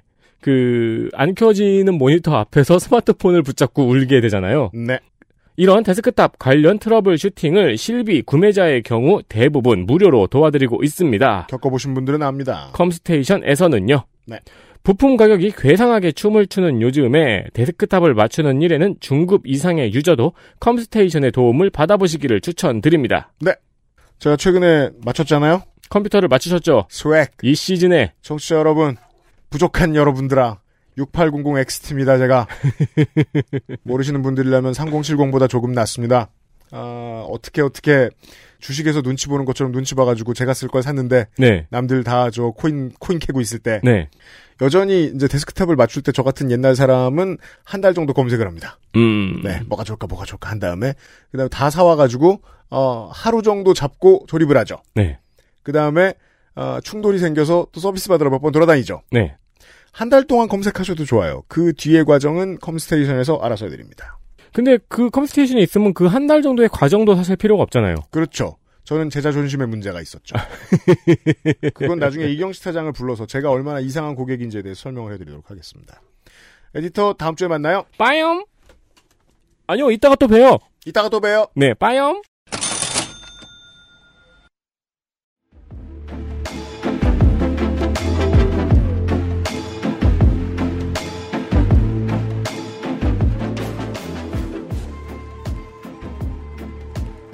말하면 안 되지만 법관들도 어, 이가연 팀장의 사건을 보고 재미있어 했을 거예요. 뭐 흔치 않은. 어, 와 이런 거다. 흔치 않은. 그래서 네. 근데 하루는 제가 이제 어, 재판을 받으러 갔는데 네. 제 또래 20대 여성분이 재판을 받으러 오신 거예요. 그 되게 엄청 특이한 저한테는 않아요. 저한테는 너무 특이했었거든요. 흔하지 않아요. 어, 네. 어, 무슨 무슨 사건이지? 해서 내용을 좀 이렇게 들어봤어요. 네, 음. 그랬더니 아직도 액수가 기억이 나는데 8만 원, 8만 원? 8만 원 그리고 300만 원. 뭐죠? 이게 어, 이분이 일을 정기적으로 하기가 좀 어려운 상황이셨나 봐요. 근데 음. 그런 상황에서 돈은 또 필요하잖아요. 음. 그래서 인터넷에서 재택 알바라는 이제 광고를 보셨대요. 재택 알바는 셋 중에 둘은 사기죠. 어, 그, 그쵸. 근데 이분은 이제 그냥 알바인 줄 알고 음. 했었는데, 이게 알고, 알고 보니 이 사람 통장이 대포, 통, 대포 통장. 아, 명의로, 네, 명의로 이제 빌려주는 거였고, 그래서 이분은 졸지에 보이스피싱 가해자가 된 거예요. 본인 그렇죠. 통장이 가해에 사용이 된 거니까요. 돈 세탁에 참여하게 된 거니까. 그러니까 음. 이분은 이제 일당으로 받은 돈이 8만 원이셨대요. 음. 그래서 8만 원을 벌기 위해서 재택 알바라고 생각을 해서 일을 했는데 어 일을 했는데 알고 보니 범죄자가 된 거잖아요. 그거는 정말 저는 마음으로 이해하실 거라고 생각하는 게 청취자 여러분께서도 그 경제 규모가 작고 내가 벌 수 있는 돈의 규모가 아직 그렇게 크지 않을 때에는 경제가 어떻게 돌아가는지에 대한 이해도도 똑같이 낮아요. 그러다 보니까 어떤 일의 내용을 봐도 이게 적법한지 떳떳한 일인지 음. 이런 걸 구분할 능력이 없을 가능성이 훨씬 높죠. 맞아요. 그냥 재택 알바라고 하니까 이런 사람들이 피해자가 되기 좋다는 걸 알고 있으니까 이런 일들이 생기는 거고 되고. 맞아요.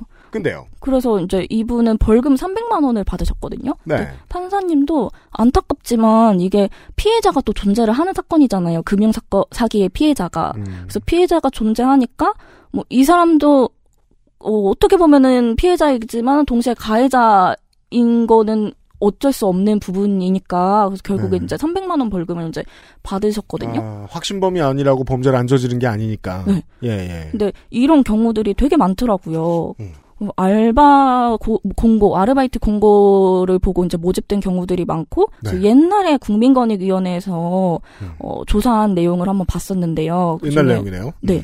요새에도 근데 막 계속 매년 기사가 나오는 걸 보니까 아마 비슷비슷하게 계속 일들이 벌어지는 것 같아요. 근데 음. 어, 대포통장 관련된 민원 중에 30%가 아르바이트 공고를 보고 모집된 경우고 그 중에 이제 절반이 20대다 이런 결과가 있었거든요. 와, 그러니까 이거는 노동 문제와 청년 문제가 섞여 있는 거네요. 그냥 경제 사기가 아니라. 그죠. 그러니까 이분들 입장에서는 뭐 예를 들면 알바 사이트에서 구인 공고를 보고 합격을 했는데 음. 채용 담당자가 아 우리 회사 출입증은 체크카드랑 겸용으로 쓴다. 그런 경우 많으니까요. 네, 그래서 퀵 기사한테 체크카드랑 비밀번호를 같이 알려달라. 그래서 그래서 그래서 그냥 의심 없이 드렸는데 그게 이제 대포 통장으로 사용이 되는 경우 가 있고 뭐 그리고 뭐 어 우리가 하는 일은 재택 알바인데 구매 대행이나 환전 업무를 한다. 근데 이게 세금 문제 때문에 어 수수료를 알바비로 우리가 줄 테니 어, 이 금액을 나머지 이 자기가 받을 수수료 빼고 나머지 금액을 이체해 달라. 음. 우리는 이거 세금 문제 때문에 그런 거지 뭐 이상한 거 아니다. 음. 뭐 이렇게 알바를 속여서 근데 알고 보니까 어 본인이 받은 그 돈은 사기의 피해금이고 그렇죠. 이 나머지 금액을 뭐 현금으로 세금 피한 목적이다라고 말씀을 이제 어 그 알바 하시는 분한테 이제 하면서 현금으로 달라라고 하면 되게 자연스러운 수준이잖아요. 그럼 이 사람 입장에서 아 그냥 회사가 세금 피하려고 현금으로 달라고 하는 거구나. 소식적에 돈을 모르니까 돈을 모르면 돈이 더럽게 움직일 때 그게 더러운 줄 알아보기가 어려워요. 근데 알고 보면 이게 인출책이 된 거잖아요. 그죠? 인출책. 아, 그 단어가 생각이 안 났어요. 네. 그래서 이게 알바를 그리고 돈을 벌려다가 범죄자가 되어버리는 피해 사례들이 계속 나타나더라고요. 근데 저도 생각을 해보면 음. 내가 정기적으로 일을 하고 있는 상황이 아니고 뭐 그런 일을 구하기가 어렵고 그리고 음. 돈이 필요하다라는 상태에서 재택 알바 8만 원을 인터넷에서 본다 하면은 혹하죠. 어, 저도 할 것 같은 거예요. 별 다른 생각 없이. 집중력이 조금만 떨어져도 엄청 기꺼워하면서 맡을 수도 있어요. 네. 나라도 그렇게 속을 것 같고 이게 바로 대포통장 범죄 이런 단어를 떠올릴 수 있을까 내가 약간 좀 잘 확신이 안 되더라고요. 아이고, 우리 나이까지도 계속 저 서로한테 물어보고 그런단 말이에요. 야, 이거 피싱 아니냐? 이러면서 아. 자기도 모르겠으니까. 맞아요, 맞아요. 네. 모르는 사이에 그렇게 되어버리니까요. 음. 그래서 그분의 재판을 보고 그 다음에 이제 제 재판은 최저임금 1만 원 관련된 내용이었잖아요. 네. 그 재판을 하고 이제 음. 집 가면서 들었던 생각이 음. 이게 제가 잘못한 건 아니잖아요. 제, 뭐 제가 가해를 하거나 잘못한 건 아닌데 네. 뭐랄까 뭐라고 해야 될지 모르겠는데 약간의 회의감이 들더라고요. 활동가가 활동을 하다가 부득이하게 현행법과 맞물리는 어떤 demonstration을 함으로써 재판을 받을 때가 있습니다. 그걸 하다가 집에 오는 거잖아요, 지금. 네, 아, 재판 그- 받다가. 네네. 근데요. 그런데 이게 어 이게 최저임금 1만 원 해야 한다고 음. 우리는 뭐 이렇게 하고 재판까지 받고 이러고 있는데 벌금 100만 원 맞고. 네. 이게 저 사람 삶에는 무슨 도움이 되는 거지? 라는 생각이 하나가 들고 또 하나가 저는 벌금 100만 원 으로 이렇게 재판을 받는데 음. 저분은 300만 원인 거잖아요. 그렇죠. 약간 그것도 약간 기분이 좀 뭔가 이상한 거예요. 음, 음. 예. 이게 이게 무슨 상황이지? 약간 그런 생각이 들고요. 그래서 어, 이게 우리가 최저임금 1만 원만 되면은 뭐든지 다 해결될 것처럼 이야기를 했던 게 있는데, 근데 이게 저 사람 삶에 도움이 되나? 그리고 최저임금이 어, 일자리 수나 취업이나 이런 것도 연관이 된 문제잖아요. 사실 최저임금 1만 원이 된다고 해서 저 사람, 저런 사람들, 저런 케이스가 더 나타나지 않는 건 아니잖아요. 그럼요. 네. 근데 마치 이것만이 가장 확실한 효과적인 해결책으로 얘기를 했던 것 같아서 어, 좀 고민이 들더라고요. 지금도 일부 사실은 메이저를 차지하고 있는 일부의 노동 세력은 이강원 팀장이 말씀하신 그 주장을 합니다. 그 강인한 톤으로 모든 게 해결될 것처럼. 그쵸. 네. 요새는 약간 그게 기본소득 같아 보이긴 하는데요. 네. 딴 얘기지만. 그 얘기 나중에 한번 네. 할 겁니다. 음. 아무튼 그래서 그 재판, 그분 재판이랑 그리고 이제 제 재판을 겪으면서 아, 이게 단순한 문제가 아니고 현실에서 사람들의 삶은 되게 복잡하고 복잡한 이유에 영향을 끼치는 건데 밀려서는 안 되는 한두 가지의 구호만으로 승리할 수 있는 맞아요. 싸움은 아니다. 맞아요. 근데 우리가 너무 모든 거를 단순하게 간단하게 주장했던 건 아닌가? 좀 그런 고민이 들더라고요. 활동가 커리어를 이어나가는 건 이어나가는 건데 전직을 생각하신 여러 가지 이유와 계기가 있었겠지만 그 중에 작은 것 하나네요. 어, 네, 그쵸. 그러면서 조금 더, 아, 이게 대안이다라고 확실하게 얘기하는 것에 자신이 많이 없어졌고, 그렇게 얘기하는 게 좋다라고도 요새는 생각이 잘 안 들더라고요. 그래서 어, 이가은 팀장을 섭외하기로 했습니다. 아, 고빈 자랑. 처음에 이가은 팀장을 뵀을 때만 해도 그걸 자신 있게 말하는 양반이었어요. 처음에 아, 어, 제가 처음에 엄청 옛날? 언제요? 네, 아. 6, 년 전이죠. 아. 아, 말씀드린 적 있죠. 네. 그랬는데 자신 있게 말할 수 없구나라는 걸 깨달으셨대요. 맞아요. 그래서 네. 이제, 어, 알바노조 노동조합에서 일을 하다가 9개월 정도 쉬고 다시 이제 구직을 했던 것도 예. 조금 조용히 다양하게 많은 경험을 해보고 싶었고요. 적어도 지금까지는 좀 통했네요. 새로운 어, 것들을 네. 답할 수 없는 맞아요. 것들을 많이. 만났으니까. 뭐 그 사이에 어 그래서 처음에는 약간 어 딴 얘기인데 사회적 기업에서 한번 일을 해볼까? 음. 그래서 지원을 했는데 안 되더라고요. 떨어졌어요? 네. 왜죠? 오버스펙인가 아니면 아니 약간 제가 면접을 좀 잘 못 본 것 같아요. 그러니까 저도 계속 활동을 했으니까 면접을 볼 기회가 없었잖아요. 그리고 아무리 사회적 기업이라도 산별노조 위원장을 신입사원으로 받고 싶진 않아요. 그러니까 그랬을 수도 있고요. 맞아요. 그리고 아 이런 아 이런 그 남들 해보는 경험을 많이 못 해본 거 아닌가라고 생각이 들었던 게요. 그러니까 다른 제 친구들은 다 면접 고생해서 아, 맞아요. 공부하고 네. 뭐 스터디하고 이러는데 저는 면접이 처음이었으니까 가서 음.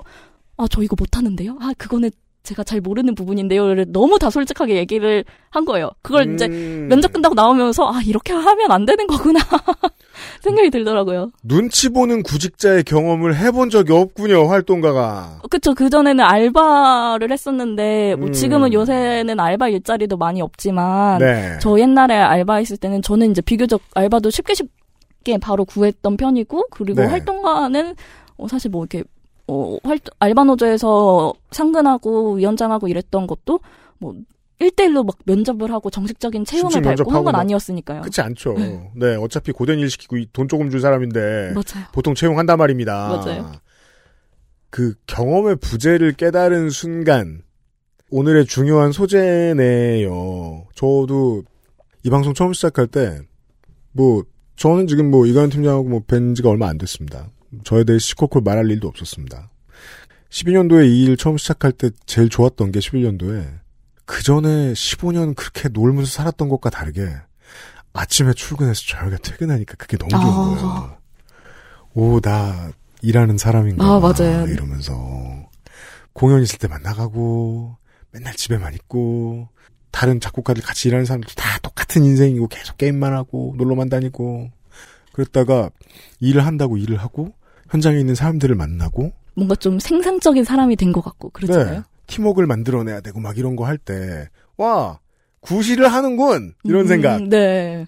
근데 밖에서 보는 시민운동하는 활동가들은 시민사회를 위해서 가장 중요한 구실을 하는 사람들 같지만 결국 이 사람들이 활동하고 있는 목표, 이 사람들이 보호하고 싶은 실제 시민들의 경험을 해본 건 아니었군요. 그래서 좀 뭐 요새도 그러던데 자기 몫을 하고 자기 밥벌이 하는 사람들이 되게 대단하다라고 생각 들더라고요. 위대해요. 살면 그쵸. 살수록. 예. 그 되게 늘 경건해지는 거예요.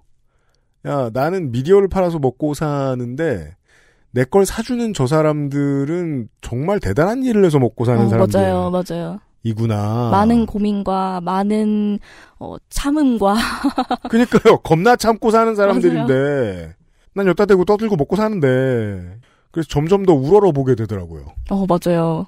그리고, 음. 그리고 조금 어, 여기 센터 와서 좀 좋은 점 중에 하나는 그런 다양한 사람들, 그 다양한 업종에서 다양하게 일하는 사람들 얘기 듣는 게 되게 좋더라고요. 그게 아주 다행스럽습니다. 좀, 네. 좀 그리고 우린 앞으로 그 얘기를 할 거예요. 아 맞아요. 잘 준비를 해야 되는 게 있는데 아 네. 그래서 사실 말씀드렸다시피 이게 대안이다라고 자신 있게 얘기를 더 이상 못 하겠고 어 그리고 좀 어, 그런 고민도 했어요. 남은 20대에는 이제 그만 말하고, 그만 주장하고, 좀 많이 보고 듣고, 좀 배우자. 약간 좀 이런 고민들을 좀 했었고요. 그래서 네. 사실, 여기 그 알실도 처음 얘기 들었을 때는, 아, 약간 좀 제가 좀 꺼려 했었잖아요. 아, 말을 좀, 그만해야 아, 된다고 맞아요. 생각했는데. 맞아요. 말하러 좀- 나오라니까.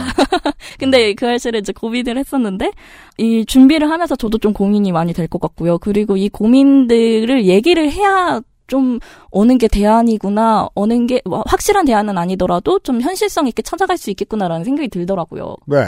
그래서 좀 저도 준비하면서 되게 좋았고요. 앞으로 많이 잘 부탁드립니다. 어, 네. 괜찮은 게 어차피 20대 얼마 안 남으셨기 때문에 어 맞아요. 좀 더 떠들어도. 금방 끝나기 때문에 일단 그 점에서 괜찮고 그래서 더더욱이 이 하이브리드예요. 이가연 팀장은 계속해서 당장 고민하고 당장 공부한 것에 대한 결국 그럴 거예요. 제가 뭘 배웠는데요 최근에 그리고 몇 년 뒤에 아 그때 그거 아니었다. 그럴 수. 있어요. 그런 걸 거예요. 근데 노동 현장을 누비는 그리고 관련해서 공부도 해야 되고 이론을 정립하는 데도 도움을 주는 활동가들을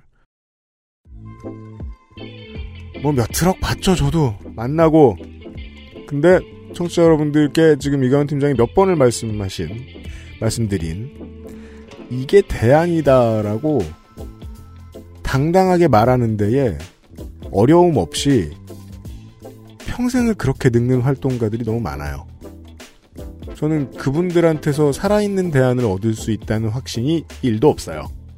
고민하고 공부하고 지금까지 공부해온 어, 덜 된 결론을 듣는 시간입니다. 이가영 코너는 수고하셨습니다 오늘. 네 감사합니다. 또 봬요 곧. 네 앞으로도 잘 부탁드려요. XSFM입니다.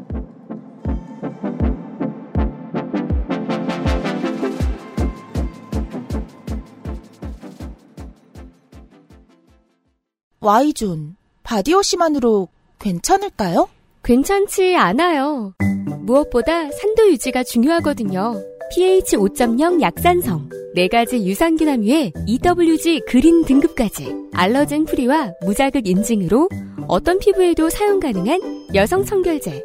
오늘부터 Y존 케어는 29days blossom care foaming cleanser. 소중한 사람들, 소중한 당신에겐 29데이즈. 아스트랄 뉴스 기록실 뉴스 아카이브 5월 이번 주 뉴스 아카이브입니다. Couch gag.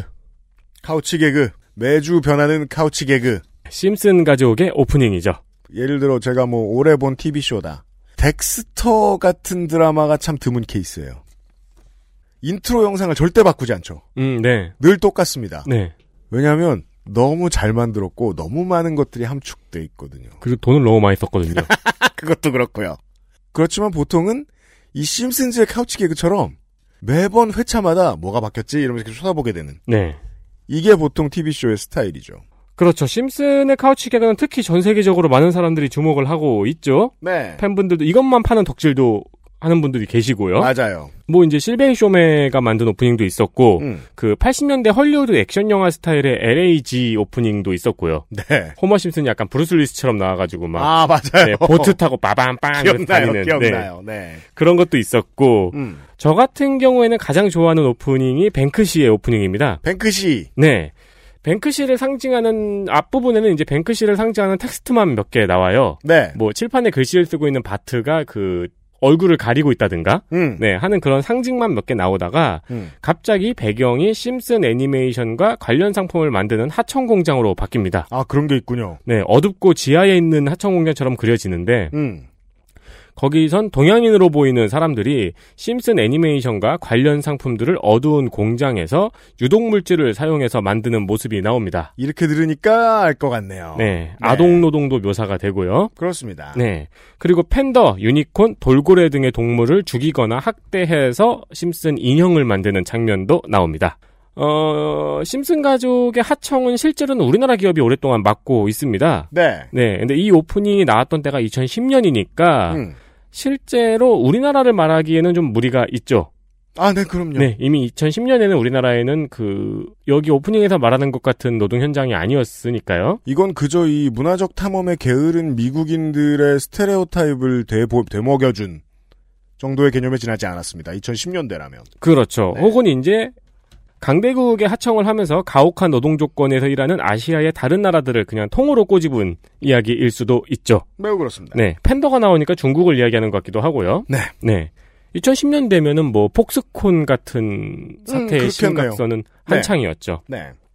이번에는 관련된 사건을 말씀드리려고 합니다. 예. 1993년입니다. 음. 5월 10일 태국의 케이더 장난감 공장에서 화재가 발생했습니다. 그렇군요. 어, 이 공장은 노동자들의 이동을 막고 도난을 방지한다는 이유로 1층의 주 출입구를 봉쇄해둔 상태였고요. 음. 1층에서 발생한 화재로 인해서 188명이 죽고 500명이 부상을 입었습니다. 네. 이 부상자의 대부분은 이제 불이 밑에서 올라오는데 문이 잠겨 있으니까 뛰어내려서 생긴 부상이라고 하더라고요. 그렇죠. 어, 이 인형 공장은 미국 회사 디즈니와 마텔의 완구를 만들고 있던 공장이었습니다. 나중에 돈 맥글래션이라는 음악가가 이 사고를 바탕으로 Toy Factory Fire라는 노래를 만들었어요. 그렇군요. 네. 음. 이 노래의 첫 구절이 바트 심슨의 팔이 높고 뒤틀려져 있다. 입니다. 실제로 이 높고 뒤틀려져 있는 바트 심슨의 인형은 지금 방콕의 노동박물관에 전시되어 있습니다. 아, 그래요? 네. 음. 이 사고로 인한 인해서 이제 나온 인형이죠. 네. 이 공장에서 만들고 있던. 음. 어, 이런 사건을 겪고 사람들은 아시아 작업 환경 피해자 네트워크, 줄여서 안노에브를 만들었습니다. 네. 아시아 전역을 돌면서 관련 이슈에 목소리를 내고 재작년에는 우리나라에서 대회를 열었어요. 음. 우리나라는 국내의 노동 환경도 문제죠. 문제지만 점점 돈이 많아지다 보니 고용 인구가 해외에 어마어마하게 늘었죠. 그렇죠. 베트남을 비롯한 다른 나라에도 많은 노동자를 고용하고 있습니다. 네. 그러니까 90년대와는 입장이 바뀌었죠. 한국 기업에서 일하는 제조업 노동자는 이제 전 세계에 있죠. 네. 미국에도 있고. 그렇죠. 예. 관련된 문제가 바로 작년 이맘때도 터졌습니다. 음. 작년 5월 7일 인도에 있는 LG화학 계열사인 LG 폴리머스 인디아 공장에서 유독가스 스타이렌 가스가 새벽에 누출되어 인근 마을이 피해를 입은 사건이 일어났습니다. 저희가 잠시 말씀드린 적이 있죠. 네, 1년 전의 일입니다. 음. 어, 이땐 코로나 때문에 공장이 최소 가동 혹은 운영이 안 되고 유지만 되고 있던 상태였기 때문에 음. 노동자들이 피해를 입은 건 아니었고요. 네. 다만 누출이 새벽에 일어났고 누출을 마을 사람들이 먼저 알아챌 정도로 늦게 발견이 됐습니다. 그렇죠. 그래서 피해가 엄청나게 컸죠. 음. 13명이 사망하고 1000명이 넘는 사람들이 부상을 당했습니다. 그런데 이 문제에 대한 후속 보도가 이번 주, 지난주에 좀 있었습니다. 그렇습니다. 자, 문제가 되는 건 이 유출 원인도 아직 밝혀지지 않았어요. 음. 그러니까 지금 밝혀진 유출 원인이 공장 측의 관리 태만이라고 하는데 네. 관리 태만은 사고의 원인이 아니잖아요. 그렇죠. 관리 태만 때문에 뭐가 잘못됐는지를 밝혀야 되잖아요. 그렇죠. 그게 아직까지 밝혀지지 않았고요. 음. 또 유출에 대한 경보음과 안전장치도 전혀 없었습니다. 네. 그러니까 마을 사람들이 유출을 눈치챌 수준이었으니까요. LG화학은 유가족과 피해자에 대한 지원을 발표했습니다. 앞서 말씀드린 안노에브가 올해 이 사건에 대한 온라인 토론회를 열었는데요. 이 토론회에 나온 피해자의 말에 의하면은 아직 지원에 대해서 아무런 연락을 받은 적이 없다고 합니다. 그렇습니다. 이 문제에 대한 다양한 지원을 약속하고 막 그랬단 말이에요. 네. 그 저희가 라오스의 댐 붕괴 사고 이야기 말씀드릴 때도 이야기한 적 있잖아요. 그냥 조사에 응하고 법의 심판을 받으면 되는데 갑자기 기부액 막 몇백억 몇천억을 내놔버렸다고 이거 얼마나 상스럽냐. 네. 어, LG 디스플레이는 그 정도까지는 아니었습니다만 뭔가 이상한 공약 같아 보이는 약속들을 좀 했었어요. 네. 그게 기억이 나요. 그리고 이번 주 지난주 돼서 그 국내 언론에도 보도가 됐죠. 지킨 거 하나도 없다. 그렇습니다. 뭐 병원을 짓겠다고 약속을 했다고 말하는 피해자도 있었는데 어, 이런저런 약속을 했는데 아직도 아무 연락도 받지 못했다고 합니다. 그렇습니다. 어, 이 토론회를 MBC에서도 취재를 하고 어마이뉴스에서도 취재를 했어요. 네. 그렇게 많은 언론사가 취재를 하진 않았더라고요. 그러게 말입니다. 네. 음. 취재를 한 뒤에 LG화학에 물어봤습니다. 네. LG화학에서는 인도 환경재판소의 1심 판결 결과가 나오면 그에 따를 것이라고 답변했습니다. 네. 국내 대기업의 국제적인 기업 범죄에 대해서 보도하는 걸 왜 이렇게 꺼려하는지 잘 모르겠습니다. 네. 저는 아주 선정적이라서 좋을 거라고 생각하거든요. 그 양반들한테. 그리고 게다가 지금 인도는 코로나 때문에 재판이 열리지 않고 있거든요. 네. 그럼 피해자는 그리고 인도의 행정력을 또 생각해 본다면은 네. 피해자는 몇 년을 기다려야 될지 알 수가 없죠. 인도의 공업지대의 큰 문제 중에 하나가요. 어딜 가나 산업이 형성되면 인구가 많이 몰린단 말입니다. 네. 땅이 큰 나라치고 인구 밀도가 어마어마하게 높죠. 근데 인도는 어떤 지역들은 이제 발전을 시작한 곳들이 있기 때문에 매우 발전한 곳들도 있습니다만 그래서 공장 같은 걸 유치해야 돼요. 독한 물질들을 뿜어내는 공장도 유치해야 돼요. LG 같은 해외 대기업한테서 받아와가지고. 네. 문제는 각 주정부들이 자신들의 권한을 이용해서 주민들이 많은 곳에 이런 공장들을 그냥 유치해버린다는 게 인도의 전국적인 문제 중에 하나입니다. 한국에도 이런 일들이 있죠. 근데 안 알려지는 이유는 뭘까요? 좀 비정합니다만. 그 공장이나 폐수처리 시설 같은 곳들이 있는 지역에 주민이 적죠. 어르신들 몇 분이 살고 계시죠. 네. 근데 이 사건만 보더라도 제 기억이 맞다면 만 명, 만 오천 명에 이르는 주민들이 갑자기 대피를 했어야 됐습니다. 그 공장 바로 옆에 민가가 있었다는 얘기거든요. 그 영상을 보면 아주 끔찍합니다. 예. 마을의 사람들이 길바닥에 수백 수십 명의 사람들이 그냥 쓰러져 있는. 네. 어, 인도는 앞으로도 이런 일을 겪을 가능성이 좀 많습니다. 네. 어, 국내 기업 범죄 말고 이제 인도의 입장에서 얘기하면 그렇습니다. 무분별하게 사람들이 많은 곳에 유해한 공장을 자꾸만 유치하더군요. 자, 두 번째 얘기.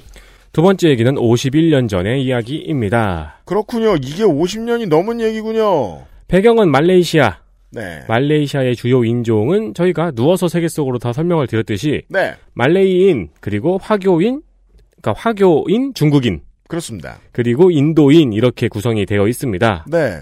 말레이인이 대부분일 것 같지만 절반쯤 됩니다. 네. 그리고 이제 더 많은 민족들이 있고요. 말레이시아의 독립운동가 퉁쿠 압둘 라마는 말레이시아가 독립한 후에 초대 총리가 되었어요. 음. 아시아의 건국의 아버지들이 보통 그렇듯이 네. 말레이시아의 이제 주요 민족들 간의 화합 정책을 처음에 펼쳤습니다. 음흠. 그러나 이 화합 정책에 다른 여당의 정치인들이 불만을 품습니다. 그렇습니다. 다른 여당이 아니고 다른 여당의 정치인들이 음, 여당 내부의 다른 정치인들이. 그렇죠. 불만을 품습니다. 네. 말레이인 입장에서는 돈은 화교들이 다 갖고 있는데 음. 정치적 화합이 무슨 의미냐? 그렇죠. 오히려 이 불공 이, 이 불평등을 고착화시키는 게 아니냐? 네. 네, 그런 불만이 있었다는 거죠. 네. 뭐 당시의 경제 구조상 틀린 말도 아니었고요. 그러니까 이런 옳은 말이 제일 위험합니다. 합리적인 이유로 화합 대신 고립을 너무 처음부터 쉽게 말하는 건 무능한 정치인이란 소리밖에 안 된다고 생각하거든요, 저는. 네.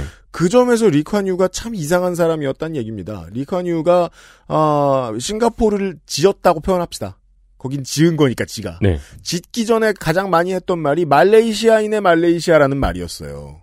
네. 독하죠. 그 당시에 말레이시아의 상황을 생각해 보면. 그렇죠. 네. 그렇게 해서 리카뉴는 결국 싱가포르를 뚝 가져가 버렸잖아요. 그렇습니다. 네. 그것도 이제 이렇게 고립되고 반목하는 거에 이제 결정별을 이렇게 올려놓은 거죠. 네.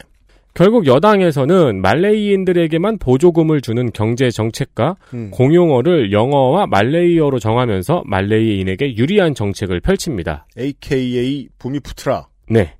시초입니다. 그렇습니다. 그러니까 이제 그 정책이 저쪽으로 갔다가 탄력이 너무 심해져서 다시 반대쪽으로 쭉 온 거죠. 네, 그렇습니다. 네. 이 반대쪽으로 쭉 오니까 화교들의 불만이 다시 결집이 됩니다.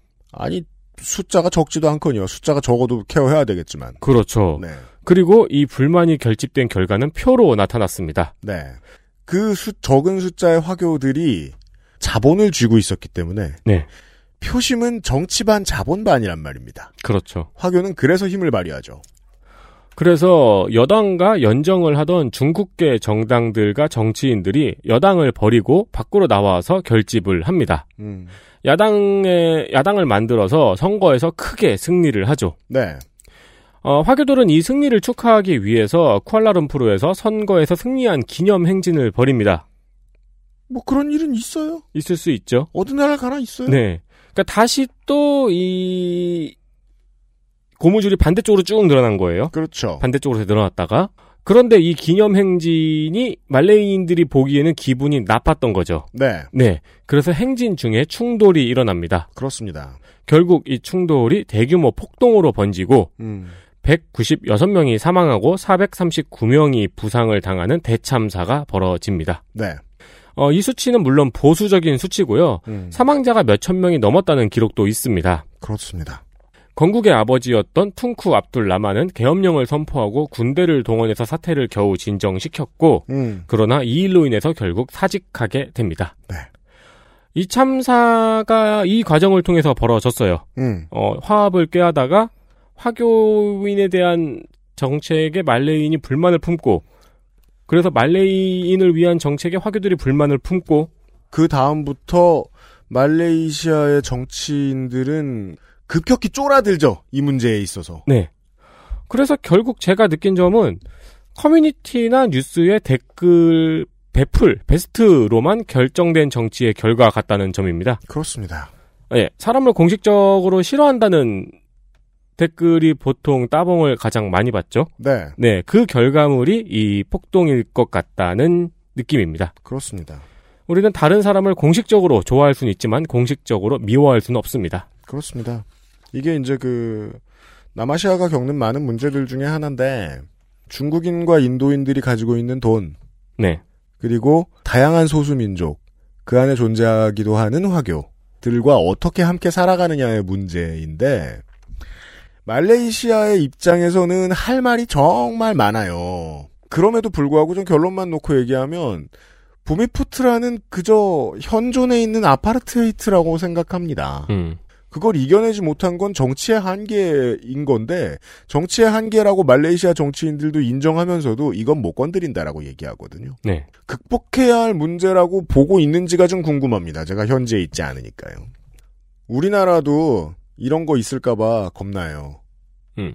실제로 뉴스 배풀 정치가 많이 이루어지잖아요. 네. 우리 여의도 레카들 계시잖아요. 하태경 의원이나 네. 이준석 최고위원은 이제 당 대표에도 도전합니다. 이 레카들 중에서. 네. 네. 역시 스타 메이커는 진중권이에요. 당대표가 레카하면 그, 저, 자동차, 꼬마 자동차 많이 나오는 애, 저 뭐냐, 애니메이션 뭐죠? 붕붕, 또봇. 아, 그렇죠. 네. 네. 또봇 당이 되는 거죠. 레카들이 당 지도부에 있으니까. 여튼, 왠지 판데믹이 풀리고 사람들의 평화적인 집회나 행사 같은 거 많이 있을 때, 아, 한국도 왠지 그동안 쌓인 스트레스 때문에 어떤 이런 그 테러리즘 같은 게 나타나지 않을까 하고 제가 걱정하는 측면이 있어요. 사실 게다가 포탈은 분명히 부축일 거고요. 그렇죠. 네. 그러니까 사실 전조는 선거 때마다 있습니다. 네. 네, 유세 현장의 테러가 어, 초- 소규모로 있었죠. 그니까 말이에요. 네. 그게 줄어들기는커녕 격화될까 봐요. 네, 2022년에 제가 그게 좀 걱정입니다. 자, 뉴스 아카이브였습니다. XSFM입니다. 수냉은 커스터마이징에 따라 효율 차이가 큽니다. 컴스테이션에 문의하십시오. 주식회사 컴스테이션. 에디터가 밖에서 받은 이유가 있습니다. 그쵸. 이런 거는 위험해요. 할 말이 너무 많아요.